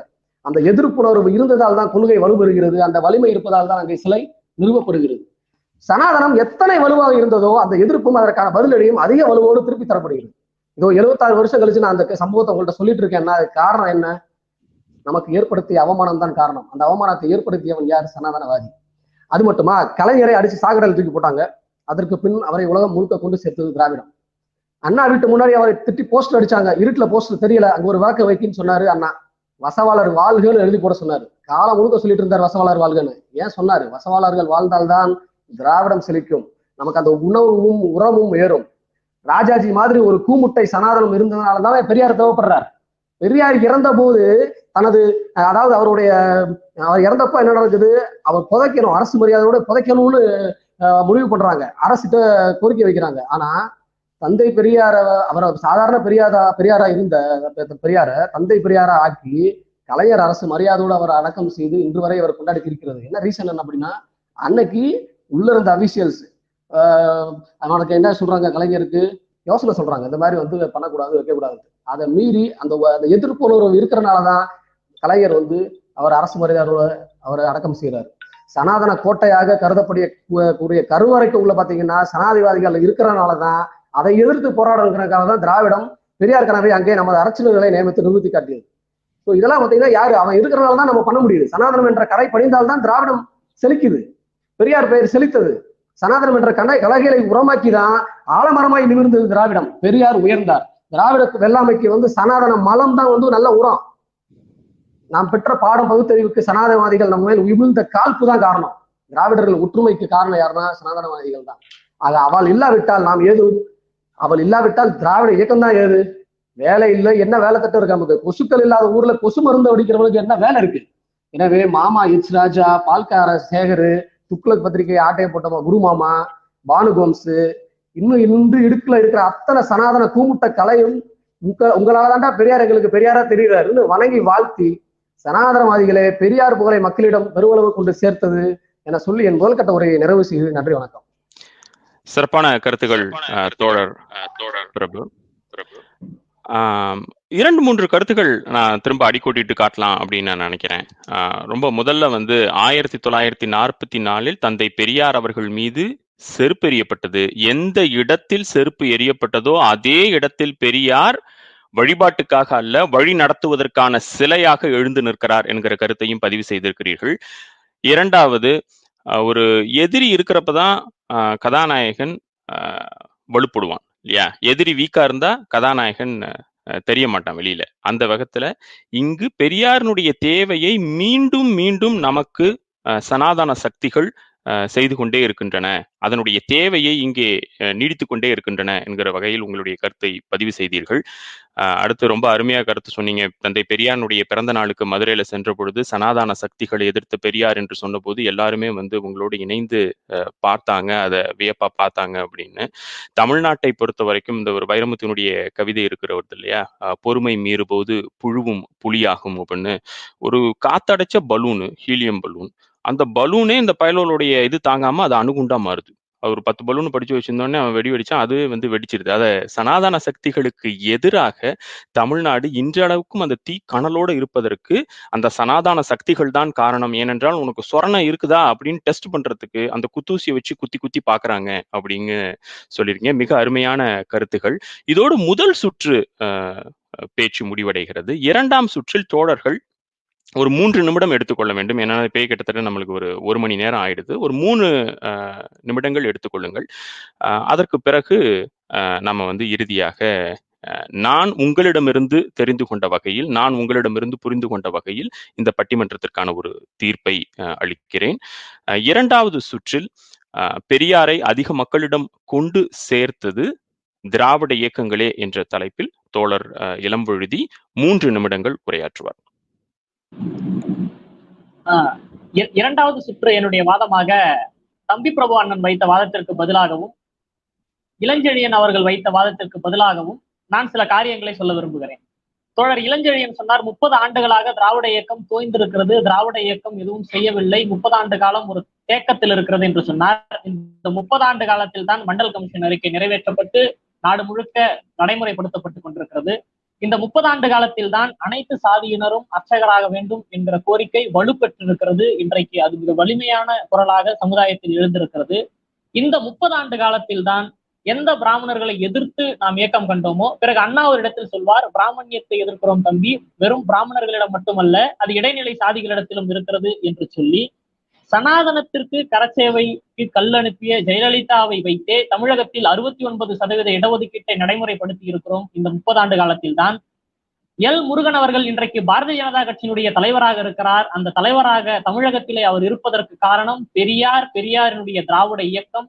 இந்தியாவில் வேறு எந்த மாநிலத்திலும் இப்படி ஒரு காட்சியை இப்படி ஒரு செய்தியை உங்களால் கண்டெடுக்க முடியாது. அதற்கு காரணம் தந்தை பெரியாரும் திராவிட இயக்கமும். மூன்றாவதாக பிரதமர் அவர்களை முட்டு சந்துக்குள்ளும் மூத்திர சந்துக்குள்ளும் போகிற வழியாகத்தான் இன்றைக்கு தமிழ்நாடு ஒரு இந்தியாவினுடைய பிரதமரை பார்க்கிறதே ஒழிய அந்த சனாதன சக்திகளுக்கு அஞ்சி நடுங்கி ஒடுங்கி எப்போதும் திராவிட இயக்கமும் தமிழகத்து மக்களும் இல்லை. ஆத்திகர்கள் அதிகம் நிறைந்த தமிழகத்திலும் ஒரு பிரதமரால் வெளியிலே சனாதனத்தை தூக்கி கொண்டு வீதியிலே நடக்க முடியாத சூழல் இருக்கிறது என்று சொன்னால் அது தமிழகத்தில் தான் தம்பி பிரபு அண்ணன் பேசுகிற போது சொன்னார் பெரியாரை சனாதன சக்திகள் தான் கொண்டு வந்து சேர்த்தது என்று பெரியாரை சனாதன சக்திகள் கொண்டு வந்து சேர்த்தது என்பது உண்மைதான். ஆனால் தலைப்பு என்பது பெரியாரை அதிக மக்களிடம் கொண்டு சேர்த்தது திராவிட இயக்கம். செருப்பு விழுந்த இடத்தில் சிலை வைத்தது திராவிட இயக்கம். பெரியார் சொன்ன சமூக நீதியை நிலைநாட்டியது திராவிட இயக்கம். பெரியார் சொன்ன இடஒதுக்கீட்டை தந்தது திராவிட இயக்கம். பெரியார் சொன்ன தமிழ்நாடு தமிழருக்கு என்ற கோரிக்கை வலுப்பெறுவது திராவிட இயக்கம். பெரியார் சொன்ன தமிழ் தேசியத்தை முன்னிறுத்துவது திராவிட இயக்கம். இப்படி அனைத்தையும் திராவிட இயக்கம் ஆட்சியில் அதிகாரத்தில் இருந்து ஒரு பார்ப்பனரை வைத்தே இன்று திராவிட இயக்கத்தின் சித்தாந்தத்தை நிலைநாட்ட முடியும் என்று சொன்னால் அது தமிழகத்தில் தான் முடியும். தந்தை பெரியாரும் தமிழகமும் பின்னி பிணைந்திருக்கக்கூடிய சூழலை ஏற்படுத்தியிருப்பது திராவிட இயக்கம். திராவிட இயக்கத்தின் வளர்ச்சி நீட்சி இன்னும் நூறாண்டுகள் தொடர்ந்து இருக்கும் தொடர்ந்து இருப்பதற்கான தேவை இருக்கிறது. சங்கிகளை வேறறுத்து கொண்டே இருப்போம். களமாடி கொண்டே இருப்போம். கேடயத்தோடு தடுத்து கொண்டே இருப்போம். வாளை கொண்டு முன்னேறி சென்று கொண்டே இருப்போம். சமத்துவத்தை இந்த மண்ணிலே நாங்கள் நிலைநாட்டி தீர்வோம். தந்தை பெரியாரின் கொள்கையை நாங்கள் ஓங்கி உழைப்போம். நன்றி நன்றி. நன்றி தோழர். மிக சிறப்பான கருத்துகள். அஹ், பெரியாருடைய தேவையை சொன்னீங்க. இந்த களமாடிக்கிட்டு இருக்கு அப்படிங்கிற வார்த்தை வந்து இந்த ரெண்டாயிரத்தி ஒம்போதுக்கு அப்புறம் ரொம்ப டேமேஜ் ஆகி போச்சு. டான் அசோக் ஒரு வாட்டி சொல்லியிருந்தாரு. சுரேஷ் கல்மாடியை கூட இப்பெல்லாம் படிக்கிறப்போ களமாடின்னு படிச்சிடுறேன் அப்படின்னு. இவனு களமாடி களமாடின்னு அந்த பெயரையே கலங்கப்படுத்திட்டான். அந்த களமாடுதல் அப்படிங்கிற பெயருக்கு உண்மையான பொருள் என்பது திராவிட இயக்கங்களில் தான் இருக்கிறது. என்று சொல்லி மிக சிறப்பான கருத்துக்கள் இரண்டாம் சுற்றுக்கு பெரியாரை அதிக மக்களிடம் கொண்டு சேர்த்தது சனாதான இயக்கங்களே என்கிற தலைப்பில் தோழர் அஹ், இளஞ்செழியன் மூன்று நிமிடங்களில் தன்னுடைய கருத்தை பதிவு செய்வார்.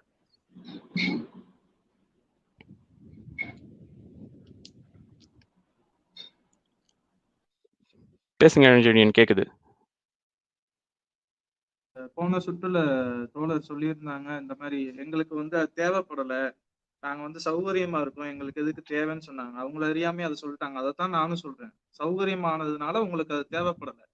கட்டுமரத்தின் அருமை தத்தளிக்கும் போதுதான் தெரியும். அதனால நீங்க கஷ்டப்படும் போது உங்களுக்கு அந்த கஷ்டத்தை சனாதன இயக்கங்கள் கொடுக்கும் போதுதான் பெரியாரின் அருமை நம்ம மக்களுக்கு தானாக தெரிய வருகிறது. அதைத்தான் சொல்லிக்கிறோம். அப்புறம் ஆறு வருஷமா தான் இந்த இந்த எழுச்சி மக்களிடம் இருக்கிறதா என்றால் ஆமாம் ஆறு தான் இருக்கு அதிகமா இருக்குங்கன்னு தான் நான் சொல்றேன். கொண்டு போய் சேர்க்கவே இல்லை என்று நான் எப்போதுமே சொல்லவில்லை.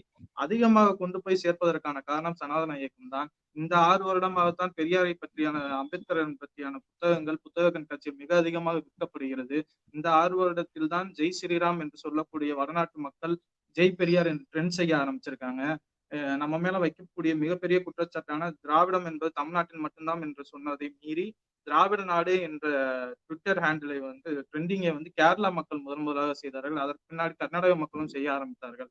இதற்கு எல்லாத்துக்கும் காரணம் சனாதன இயக்கங்கள் அவங்க மேல திணிக்கப்பட்ட அவங்க திணிக்கப்பட்டதுதான் காரணம். அவர்களின் பாசிச செயல் தான் காரணம். இதனால்தான் அவங்க தன்னெழுச்சியாக பெரியாரை தேடி அலைய ஆரம்பித்தார்கள். ஆஹ் வடநாட்டுகளிலும் பிற மாநிலங்களிலும் பெரியாரை கொண்டு போய் சேர்த்ததில் மிகப்பெரிய பங்கு வந்து சனாதன இயக்கங்களுக்கு தான் இருக்கு. எப்படி ஒரு சினிமால ஒரு இது சொல்லுவாங்க ஒரு நோய் பரவிட்டு இருக்கும் அந்த நோய்க்கான மருந்து ஏதோ ஒரு மலையில மலை உச்சியில வந்து ஒரு மூலிகை இருக்கும் அதுதான் அந்த நோய்க்கான மருந்துன்னு எப்படி சொல்லுவாங்களோ அது மாதிரி நாடு மூலா நாடு பூராவும் பரவி இருக்கிற சனாதன நோயின் ஆஹ் மருந்து என்பது தமிழ்நாட்டு என்ற மலையின் உச்சியில் பெரியார் என்ற மருந்தாகத்தான் இருக்கிறது. அதை அதற்கு தேடி வருவதற்கான அனைத்து மக்களையும் தமிழ்நாட்டை நோக்கி பெரியாரை நோக்கி தேடி வருவதற்கான செயலை செய்தது கொண்டு போய் சேர்த்ததற்கான காரணம் சனாதன இயக்கங்கள் தான் செஞ்சுக்கிட்டு இருக்கு. தமிழ்நாட்டில் பெரியாருக்கு இந்த பிறந்த நாள் நூத்தி நாற்பத்தி ரெண்டாவது பிறந்த நாளின் வாழ்த்துக்களை கவனித்தோம்னாலே தெரியும். இந்தியாவில் உள்ள பல மாநில பல தலைவர்கள் தேசிய தலைவர்கள் முதற்கொண்டு வாழ்த்து தெரிவிச்சிருக்காங்க. ட்ரெண்டிங் வந்து இந்தியா ஃபுல்லா ஆகிட்டு இருக்கு. இதற்கான காரணமும் சனாதன இயக்கங்கள் தான் செஞ்சுக்கிட்டு இருக்கு. பெரியார் என்பவர் எரிமலை எரிமலையின் மீது பெட்ரோல் வீச்சு வீச்சு அடித்தால் அது எரிமலை இன்னும் வெடிக்கத்தான் செய்யும். அன்ற பெட்ரோல் தான் சனாதன இயக்கங்கள். அதை தான் அவர்கள் செய்து கொண்டிருக்கிறார்கள். மக்கள் இதுவரை அவங்க சொன்னது இப்ப ஸ்லீப்பர் செல்ல இல்ல அன்கான்சியஸ்லி பெரியாரிஸ்ட் இருந்தாங்க ஒவ்வொரு மக்களுடன் ஒவ்வொரு செல்லிலும் பெரியார் இருந்தார். ஏதோ ஒரு விதத்தில் பெரியார் இருந்து கொண்டுதான் இருக்கிறார். ஆனால் அந்த அந்த செல் வந்து ஆன்டி வைரஸாக ஆன்டிபாடியாக மாறுவதற்கு சனாதன இயக்கங்கள் போன்ற வைரஸ்கள் கண்டிப்பாக தேவை. ஒரு தலைவர் இறந்து நூத்தி நாற்பத்தி ரெண்டு ஆண்டுகள் கழித்து அவர் பிறந்த நாளை அவர்களுக்கு சார்ந்தவர்கள் கொண்டாடினால் அவர் நல்லது செஞ்சுட்டு போயிருக்காருன்னு அர்த்தம். அவரோட எதிரியும் சேர்ந்து அந்த பிறந்த நாளில் அவரை எதிர்க்கிறார்கள் என்றால் எதிரிகளை வச்சு செஞ்சுட்டு போயிருக்காருன்னு தான் அர்த்தம். பெரியார் இந்த சனாதன இயக்கங்களையும் சனாதனவாதிகளையும் வச்சு செஞ்சுட்டு போயிருக்கார். ஏதோ ஒரு விதத்தில் பெரியார் மக்களிடம் அதிகமாக போய் சேர்ந்தாலும் பெரியாரிய கொள்கைகள் மக்களிடம் கொண்டு போய் சேர்த்தாலும் நல்லதுதான். வாழ்க பெரியார் தந்தை பெரியாருக்கு பிறந்தநாள் வாழ்த்துக்கள். ஆஹ் பேசிய தோழர்கள் அனைவருக்கும் நடுவர் அவர்களுக்கும் வாய்ப்பளித்த வியன் அவர்களுக்கும் நன்றி. நன்றி தோழர் இளஞ்செழியன். அஹ், மிக அருமையா பெரியாருடைய தேவை இருக்கு அப்படின்னு சொல்லியிருக்கீங்க அடுத்து பெரியாரை அதிக மக்களிடம் கொண்டு சேர்த்தது. திராவிட இயக்கங்களே என்கிற தலைப்பில் தோழர் மதிகதனை தன்னுடைய இரண்டாம் சுற்று கருத்துக்களை பகிர்ந்து கொள்வார் நடுவர் அவர்களே இங்கே பேசிய அனைவருடைய பேச்சுகளையும் கேட்டு தீர்ப்பை வழங்க வேண்டிய கடமையும் காலத்தின் கட்டாயமும் உங்களுக்கு தான் இருக்கிறது.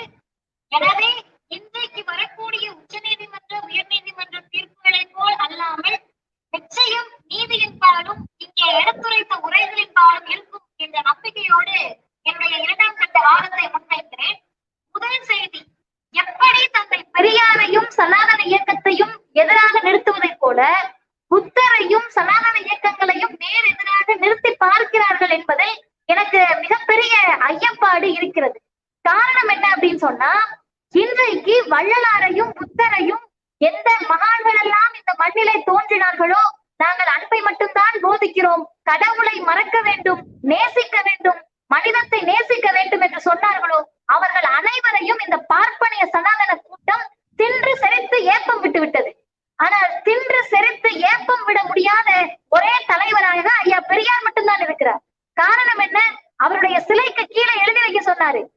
இன்னும் நூறு வருஷம் கழிச்சு என்னுடைய தாடியோடு என்னை இப்படி பார்க்கக்கூடிய இளைஞர்களும் மாணவர்களும் ஏதோ ஒரு மகான் போல கடவுள் போல நினைச்சிடுவாங்க. எனவே கடவுள் மறுப்பு கொள்கை வாசகத்தை என்னுடைய சிலைக்கு கீழே எழுதி வைக்க வேண்டும் என்று சொன்ன ஒரே தலைவர் ஐயா பெரியார். அதை சாதித்து காட்டி மக்களிடத்திலே அவரை கடவுள் மறுப்பாளராக கொண்டு போய் சேர்த்த பெருமை திராவிட இயக்கங்களை சாரும்.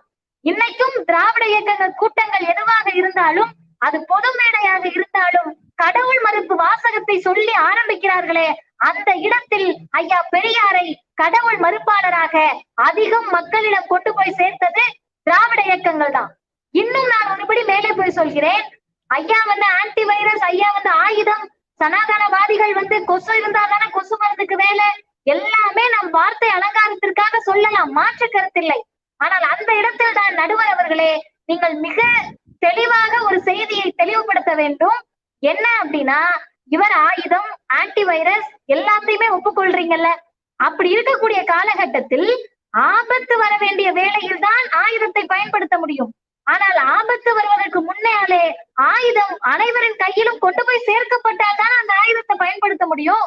இன்றைக்கு மக்கள் அடிச்சு ஆடி டிஃபென்ஸ் பண்ணிக்கிட்டு இருக்காங்கன்னு சொன்னா ஏற்கனவே திராவிட இயக்கங்கள் இந்த ஆயுதத்தை கொண்டு போய் அனைத்து சாமானிய மக்களிடத்திலும் கொண்டு போய் சேர்த்ததன் விளைவு அந்த ஆயுதத்தை வைத்து இன்னைக்கு சண்டை செய்ய முடியுது. பெரியார் என்ற ஆயுதத்தை வைத்து பார்ப்பனியத்திற்கு எதிராகவும் சனாதனத்திற்கு எதிராகவும் R S S BJP Sangh Parivar கூட்டத்திற்கு எதிராகவும் சண்டை செய்ய முடிகிறது. அது மட்டுமல்லாமல் நடுவர் அவர்களே இந்த ஜாதி ஒழிப்பு களத்தை எடுத்துக்கொண்டால் பெண்ணுரிமை களத்தை எடுத்துக்கொண்டால் ஒரு முக்கியமான சட்டத்தை பற்றி நாம் பேசியே ஆக வேண்டும். சுயமரியாதை திருமண சட்டம் ஜாதி ஒழிப்பு சடங்கு மறுப்பு பெண்ணு பெண் விடுதலை ஆகிய அனைத்திற்கும் சேர்த்த ஒரு சட்டமாக நாம் சுயமரியாதை திருமண சட்டத்தை பார்க்கலாம். அந்த சட்டத்தினுடைய விளைவு என்ன? இன்றைக்கு ஐயா பெரியாரை திராவிட இயக்கங்கள் கொண்டு போய் சேர்த்ததன் விளைவு ஜாதியை மறுத்து மதத்தை மறுத்து இன்றைக்கு காதல் இணையர்கள் திராவிட இயக்கங்களை தஞ்சம் தேடி வருகிறார்கள் என்று சொன்னால் இந்த திராவிட இயக்கங்கள் மக்களிடத்திலே பெரியாரை அதிகமாக கொண்டு போய் சேர்த்திருக்கிறது. அது மட்டுமல்லாமல் நடுவர் அவர்களே நம்ம மேல மேல காட்டக்கூடிய எடுத்துக்காட்டுகள்லாம் யாருன்னு பாத்தீங்கன்னா மீண்டும் மீண்டும் நம்ம சொல்லக்கூடிய ஆட்டுக்குட்டி அண்ணாமலை கெச்சராஜா எஸ் வி சேகர் நகைச்சுவை நடிகர்கள் இவங்க எல்லாரையும் தான். எனக்கு இருக்கக்கூடிய மிகப்பெரிய கேள்வி என்ன அப்படின்னு சொன்னா அண்ணாமலையை ஐபிஎஸ் அண்ணாமலையாக வந்த ஒருவரை ஆட்டுக்குட்டிய வச்சுட்டு வந்த உடனேயே நீ தற்சார்பு பேசுற ஆட்டுக்குட்டி எல்லாம் பேசுற நீ கண்டிப்பா அக்மார்க் சனாதனவாதி தான் நீ கண்டிப்பா அக்மார்க் பாப்பா பார்ப்பனியவாதி தான் பார்ப்பனியத்தினுடைய அடிமைதான். பிஜேபிக்காரன் தானே. இங்கே கண்டுபிடிப்பதற்கான விதையை போட்டது திராவிட இயக்கங்கள் அல்லவா? அது மட்டுமல்ல நடுவர் அவர்களே இந்த மொழியை சார்ந்த ஒரு செய்தியை நான் கட்டாயம் பதிவு செய்ய வேண்டும். ஏதோ திராவிட இயக்கம் இப்பதான் இந்தி தெரியாது போடான்னு சொல்ற மாதிரியும் இப்பதான் மக்கள் வர மாதிரியும் ஆயிரத்தி தொள்ளாயிரத்தி முப்பத்தி எட்டில் ஆரம்பித்த இந்தி எதிர்ப்பு போர் நான் தலைப்புக்குள் இருந்து பேச விரும்புகிறேன். எனவே அண்ணன் தமிழ் பிரபு அவர்கள் சொன்னது மாதிரி நீதி கட்சி அஹ், தென்னிந்திய நல உரிமை சங்கம் அதெல்லாம் நான் சொல்ல விரும்பல. ஐயாவுக்கு பிறகு திராவிட இயக்கங்கள் செஞ்சத சொல்றேன். ஆயிரத்தி தொள்ளாயிரத்தி எண்பத்தி ஐந்தில் நடுவர் அவர்களே ஆல் இந்தியா ரேடியோன்னு சொல்லி தமிழ்நாட்டில் வானொலிகளில் ஒளிபரப்பாக்கப்படும். நமக்கு தெரியும். ஆனால் ஆயிரத்தி தொள்ளாயிரத்தி எண்பத்தி அஞ்சுல என்ன பண்ணாங்கன்னா திடீர்னு ஆல் இந்தியா ரேடியோவை ஆகாஷ்வாணியில் ஒளிபரப்புனாங்க. உடனே கண்டன குரல் திராவிடர் கழகத்தினுடைய தலைவர் ஆசிரியர் ஐயா வீரமணி இடத்திலிருந்து செல்கிறது.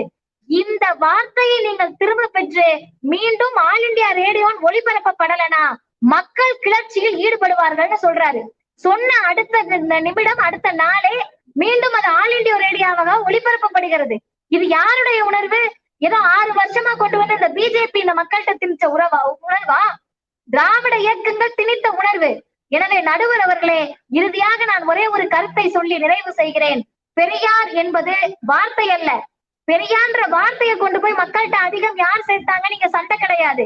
பெரியார் என்ற சித்தாந்தத்தை பெரியார் என்ற தத்துவத்தை பெரியார் என்ற கொள்கையை பெரியார் என்றால் சமத்துவம் பெரியார் என்றால் மனிதம்.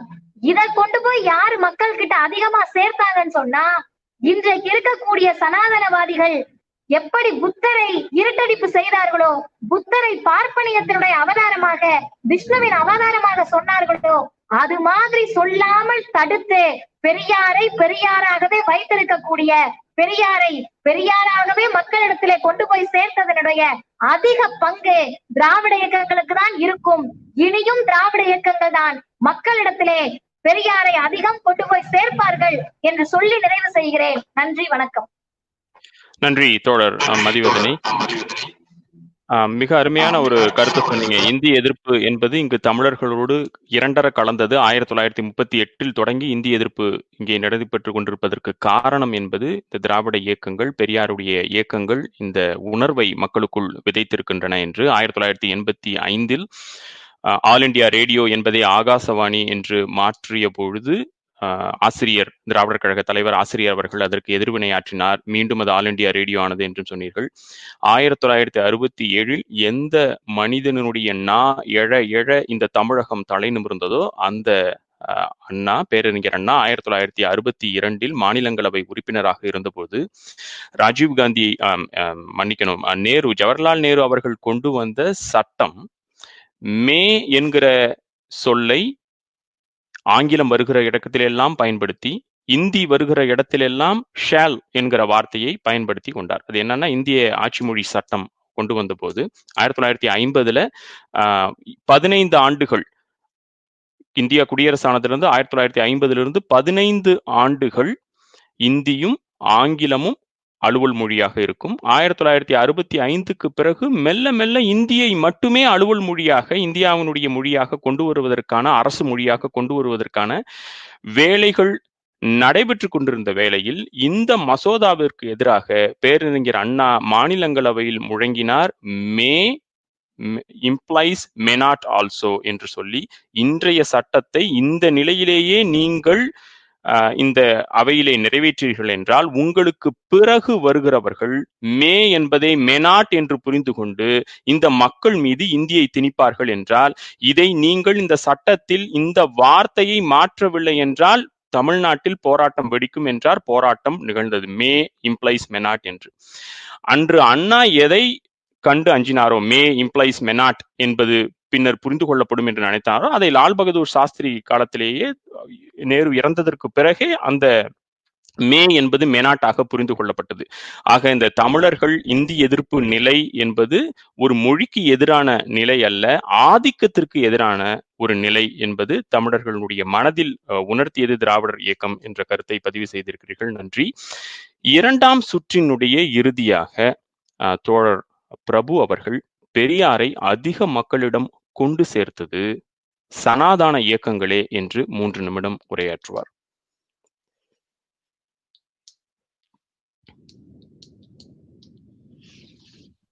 நண்பர்களே பெரியார் அவர்களை அதிகமாக மக்களிடம் கொண்டு சேர்த்தது திராவிட இயக்கங்கள் தான் என்பதை மறுப்பதற்கில்லை. ஆனால் அந்த அதிகமாக கொண்டு சேர்த்ததற்கான காரண காரியங்கள் அதுக்கான பின்புணங்கள் என்ன என்பதை நம்ம மறந்துவிடக்கூடாது நம்ம எல்லாருமே வந்து என்னை தவிர்த்து எல்லாருமே நைன்டி கிட்ஸாக தான் இருப்பீங்க. ஸோ தொண்ணூத்தாறுல இருந்து நம்ம கணக்கு வச்சுக்குவோம்.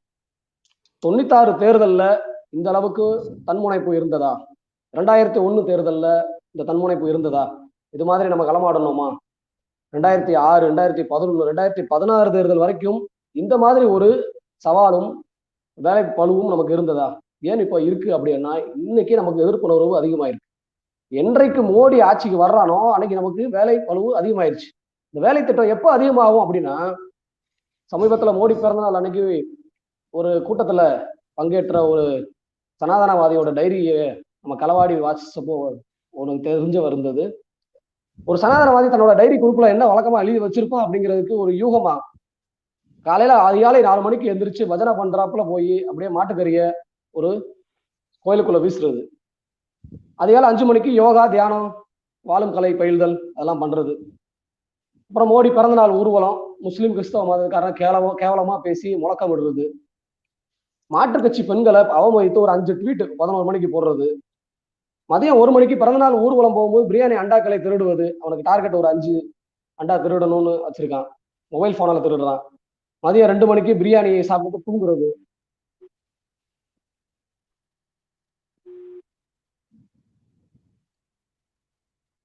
பிரியாணியை சாப்பிட்டு தூங்குறது.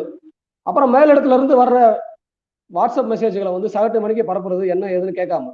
ஸோ இதெல்லாம் ரெகுலராக நடக்குது. நம்ம பார்த்துட்டு இருக்கோம். இது பண்றதுனால தான் நமக்கு எதிர்ப்புணர்வு இன்னும் ஜாஸ்தி இருக்கு. தோழர் மதிவதனை வந்து அண்ணாமலை படம் சொல்லுவோம். அண்ணாமலை பத்தி சொன்னனால நான் ஒரு அண்ணாமலையில இருந்தே உதாரணம் சொல்றேன். அண்ணாமலைன்னு ஒரு படம் நம்ம பார்த்துருப்போம். ரஜினி படம். இப்போ இருக்கிற அண்ணாமலையோ இப்போ இருக்கிற ரஜினியோ சொல்லல. பழைய அண்ணாமலை படம். அந்த பாலத்தில் பார்த்தீங்கன்னா அவர் ஒரு திராவிட பால்காரர். ராதாரவி ஒரு பார்ப்பனியத்தை ஒரு பிள்ளையை வளர்க்குற பிள்ளையாவே நம்ம கருதிக்குவோம். அந்த பிள்ளையை நம்ம சகஜமாக தான் ஏற்றுக்கிறோம் திராவிடம் அன்பை போதிக்கிறது பாசத்தை போதிக்கிறது சமத்துவத்தை ஒட்டு பண்ணி எல்லாம் ஓகே தான்.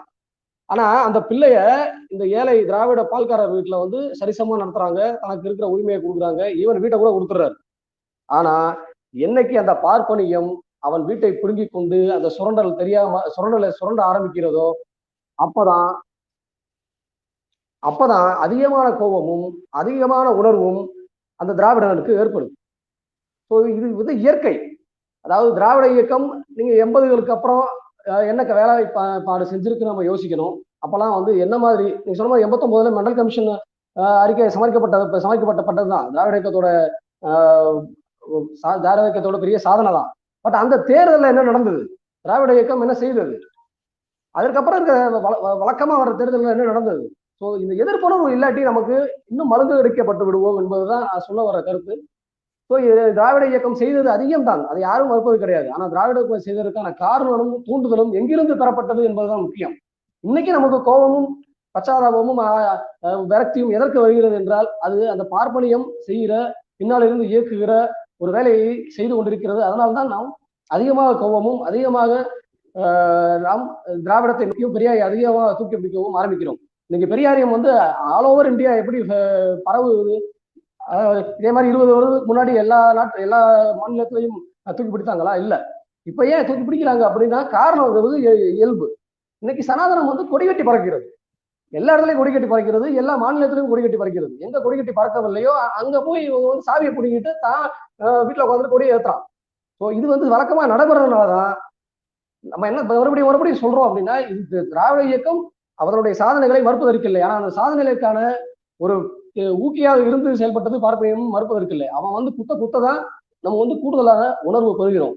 ஸோ இது வந்து வெகு எளிதாக நீங்க வந்து நம்ம நடுவர் வந்து தீர்ப்பை வழங்கிடலாம்.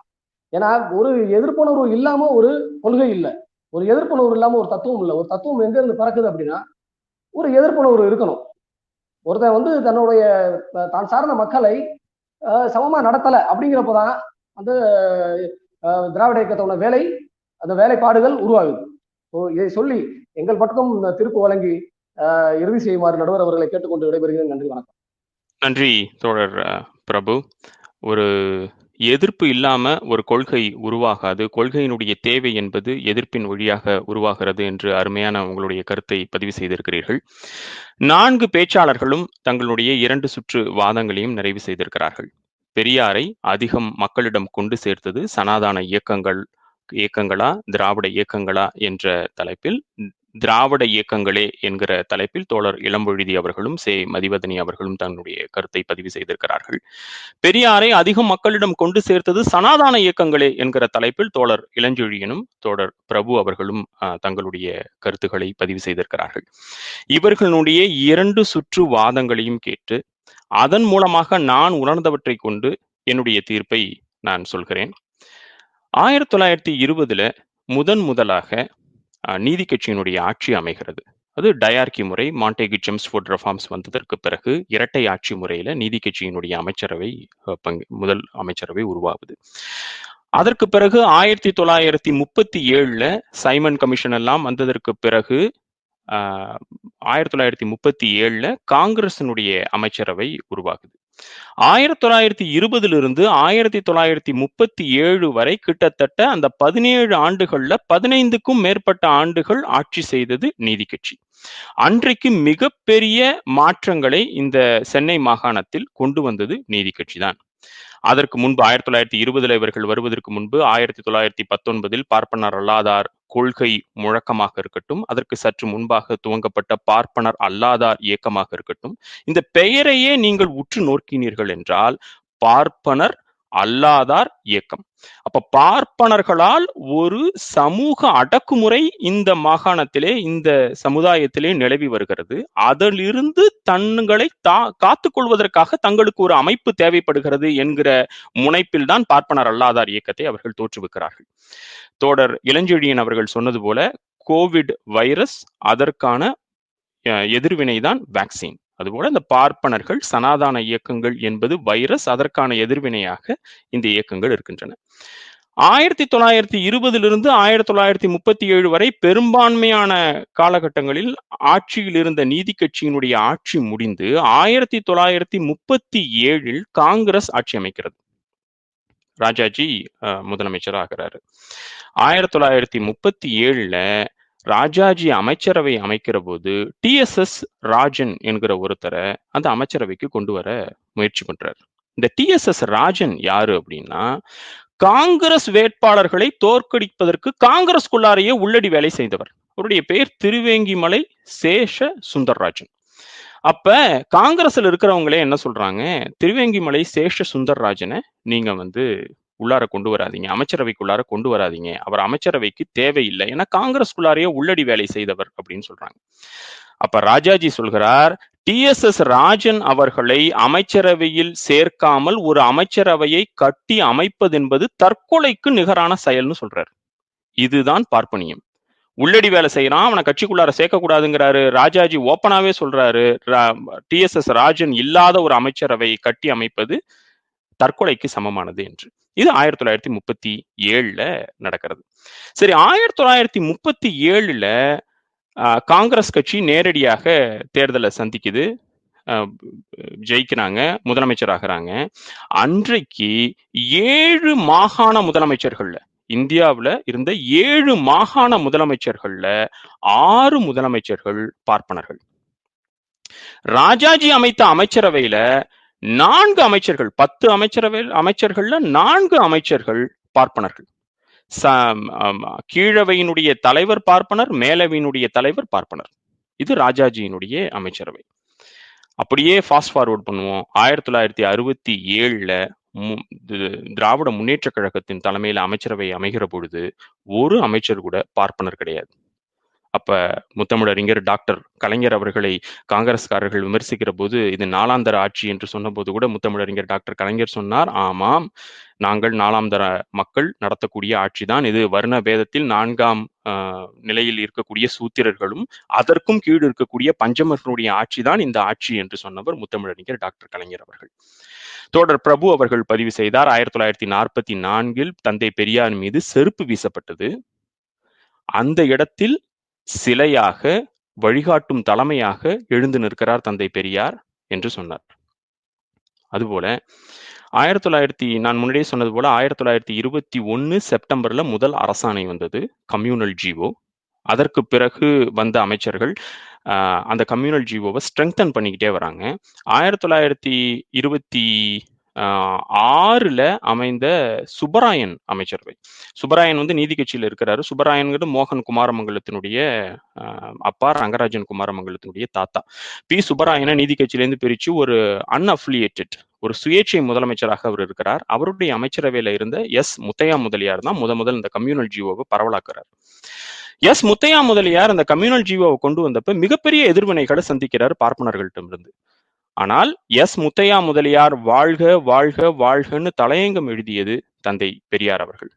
அந்த இடத்துல இருந்து துவங்கி நம்ம படிப்படியாக இடஒதுக்கீட்டுல பெரிய வெற்றிகளை பெற்று வருகிறோம். இந்த கம்யூனல் ஜிஓக்கு எதிரா சம்பகம் துரைராஜன் அப்படிங்கிறவங்க ஒரு வழக்கு தொடுக்கிறாங்க.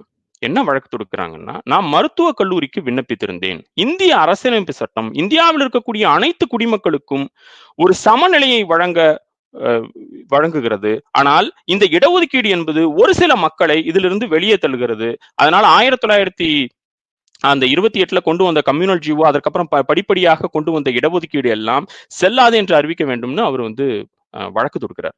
அந்த வழக்கை ஆராய்கிற பொழுது அந்த வி- வழக்கை விசாரிக்கிற பொழுதுதான் தெரிகிறது சம்பகம் துரைராஜன் சென்னை மருத்துவக் கல்லூரிக்கு விண்ணப்பிக்கவே இல்லை.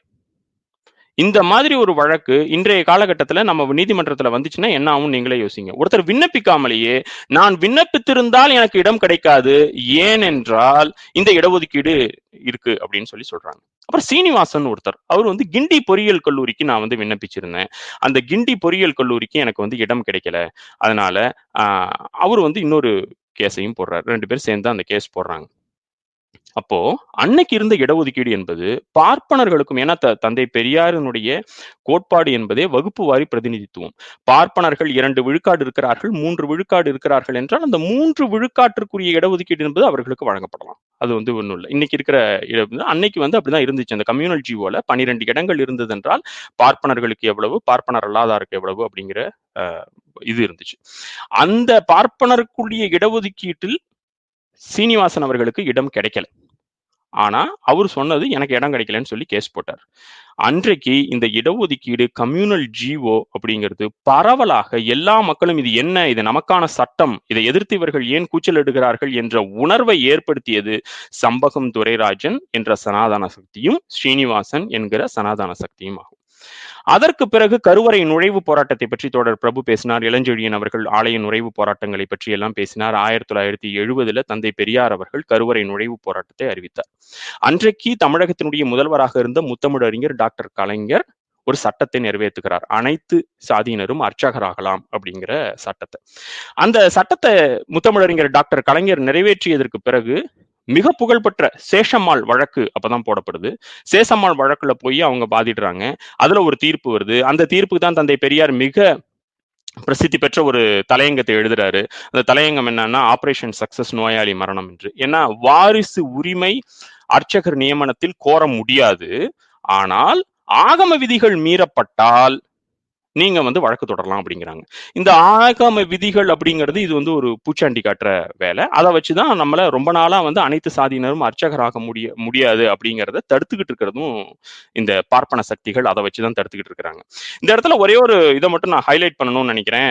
கேரளால அனைத்து சாதியினரும் அர்ச்சகராகலாம்னு சொல்லி எது கிருஷ்ணா அப்படின்னு சொல்லி ஒரு பட்டியல் சாதியை சார்ந்தவர் அங்க அர்ச்சகர் ஆகுறாரு.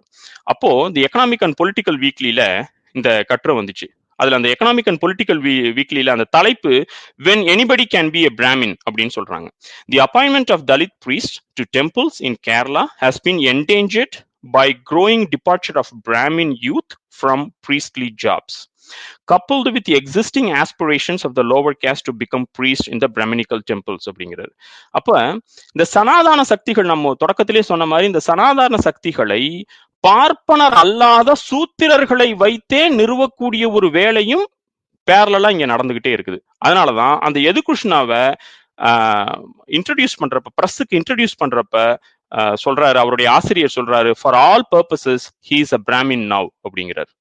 அப்ப இந்த சனாதன சக்தி எந்த அளவுக்கு போகும் அப்படின்னா இவர்களுக்கு இன்றைக்கு ஒரு எல் முருகன் தேவைப்பட்டால் அந்த எல் முருகனை கொண்டாந்து இங்க நிறுத்துவாங்க. ஆனா அந்த எல் முருகன் யார் பக்கம் நிக்கிறாரு? ஒரு ஒரு அண்ணாமலை வந்து இன்னைக்கு ஆட்டுக்குட்டி அண்ணாமலையை கூப்பிட்டு வந்து இங்க நிறுத்துறாங்க. ஆனா அந்த அண்ணாமலை யார் பக்கம் நிற்பார் ஒரு பிரச்சனையில? அப்படிங்கிறது தான் நம்ம இங்க கூர்ந்து ஆராயணும். ஆக அங்க ஒரு பிற்படுத்தப்பட்ட சாதியை சார்ந்தவர் வந்திருக்கிறார் ஒரு தாழ்த்தப்பட்ட சாதியை வந்திருக்கிறார் என்பது முக்கியம் அல்ல அவர்கள் ஒரு கொள்கை நிலைப்பாட்டில் எந்த கொள்கையை எடுக்கிறார்கள் என்பது ரொம்ப முக்கியம்.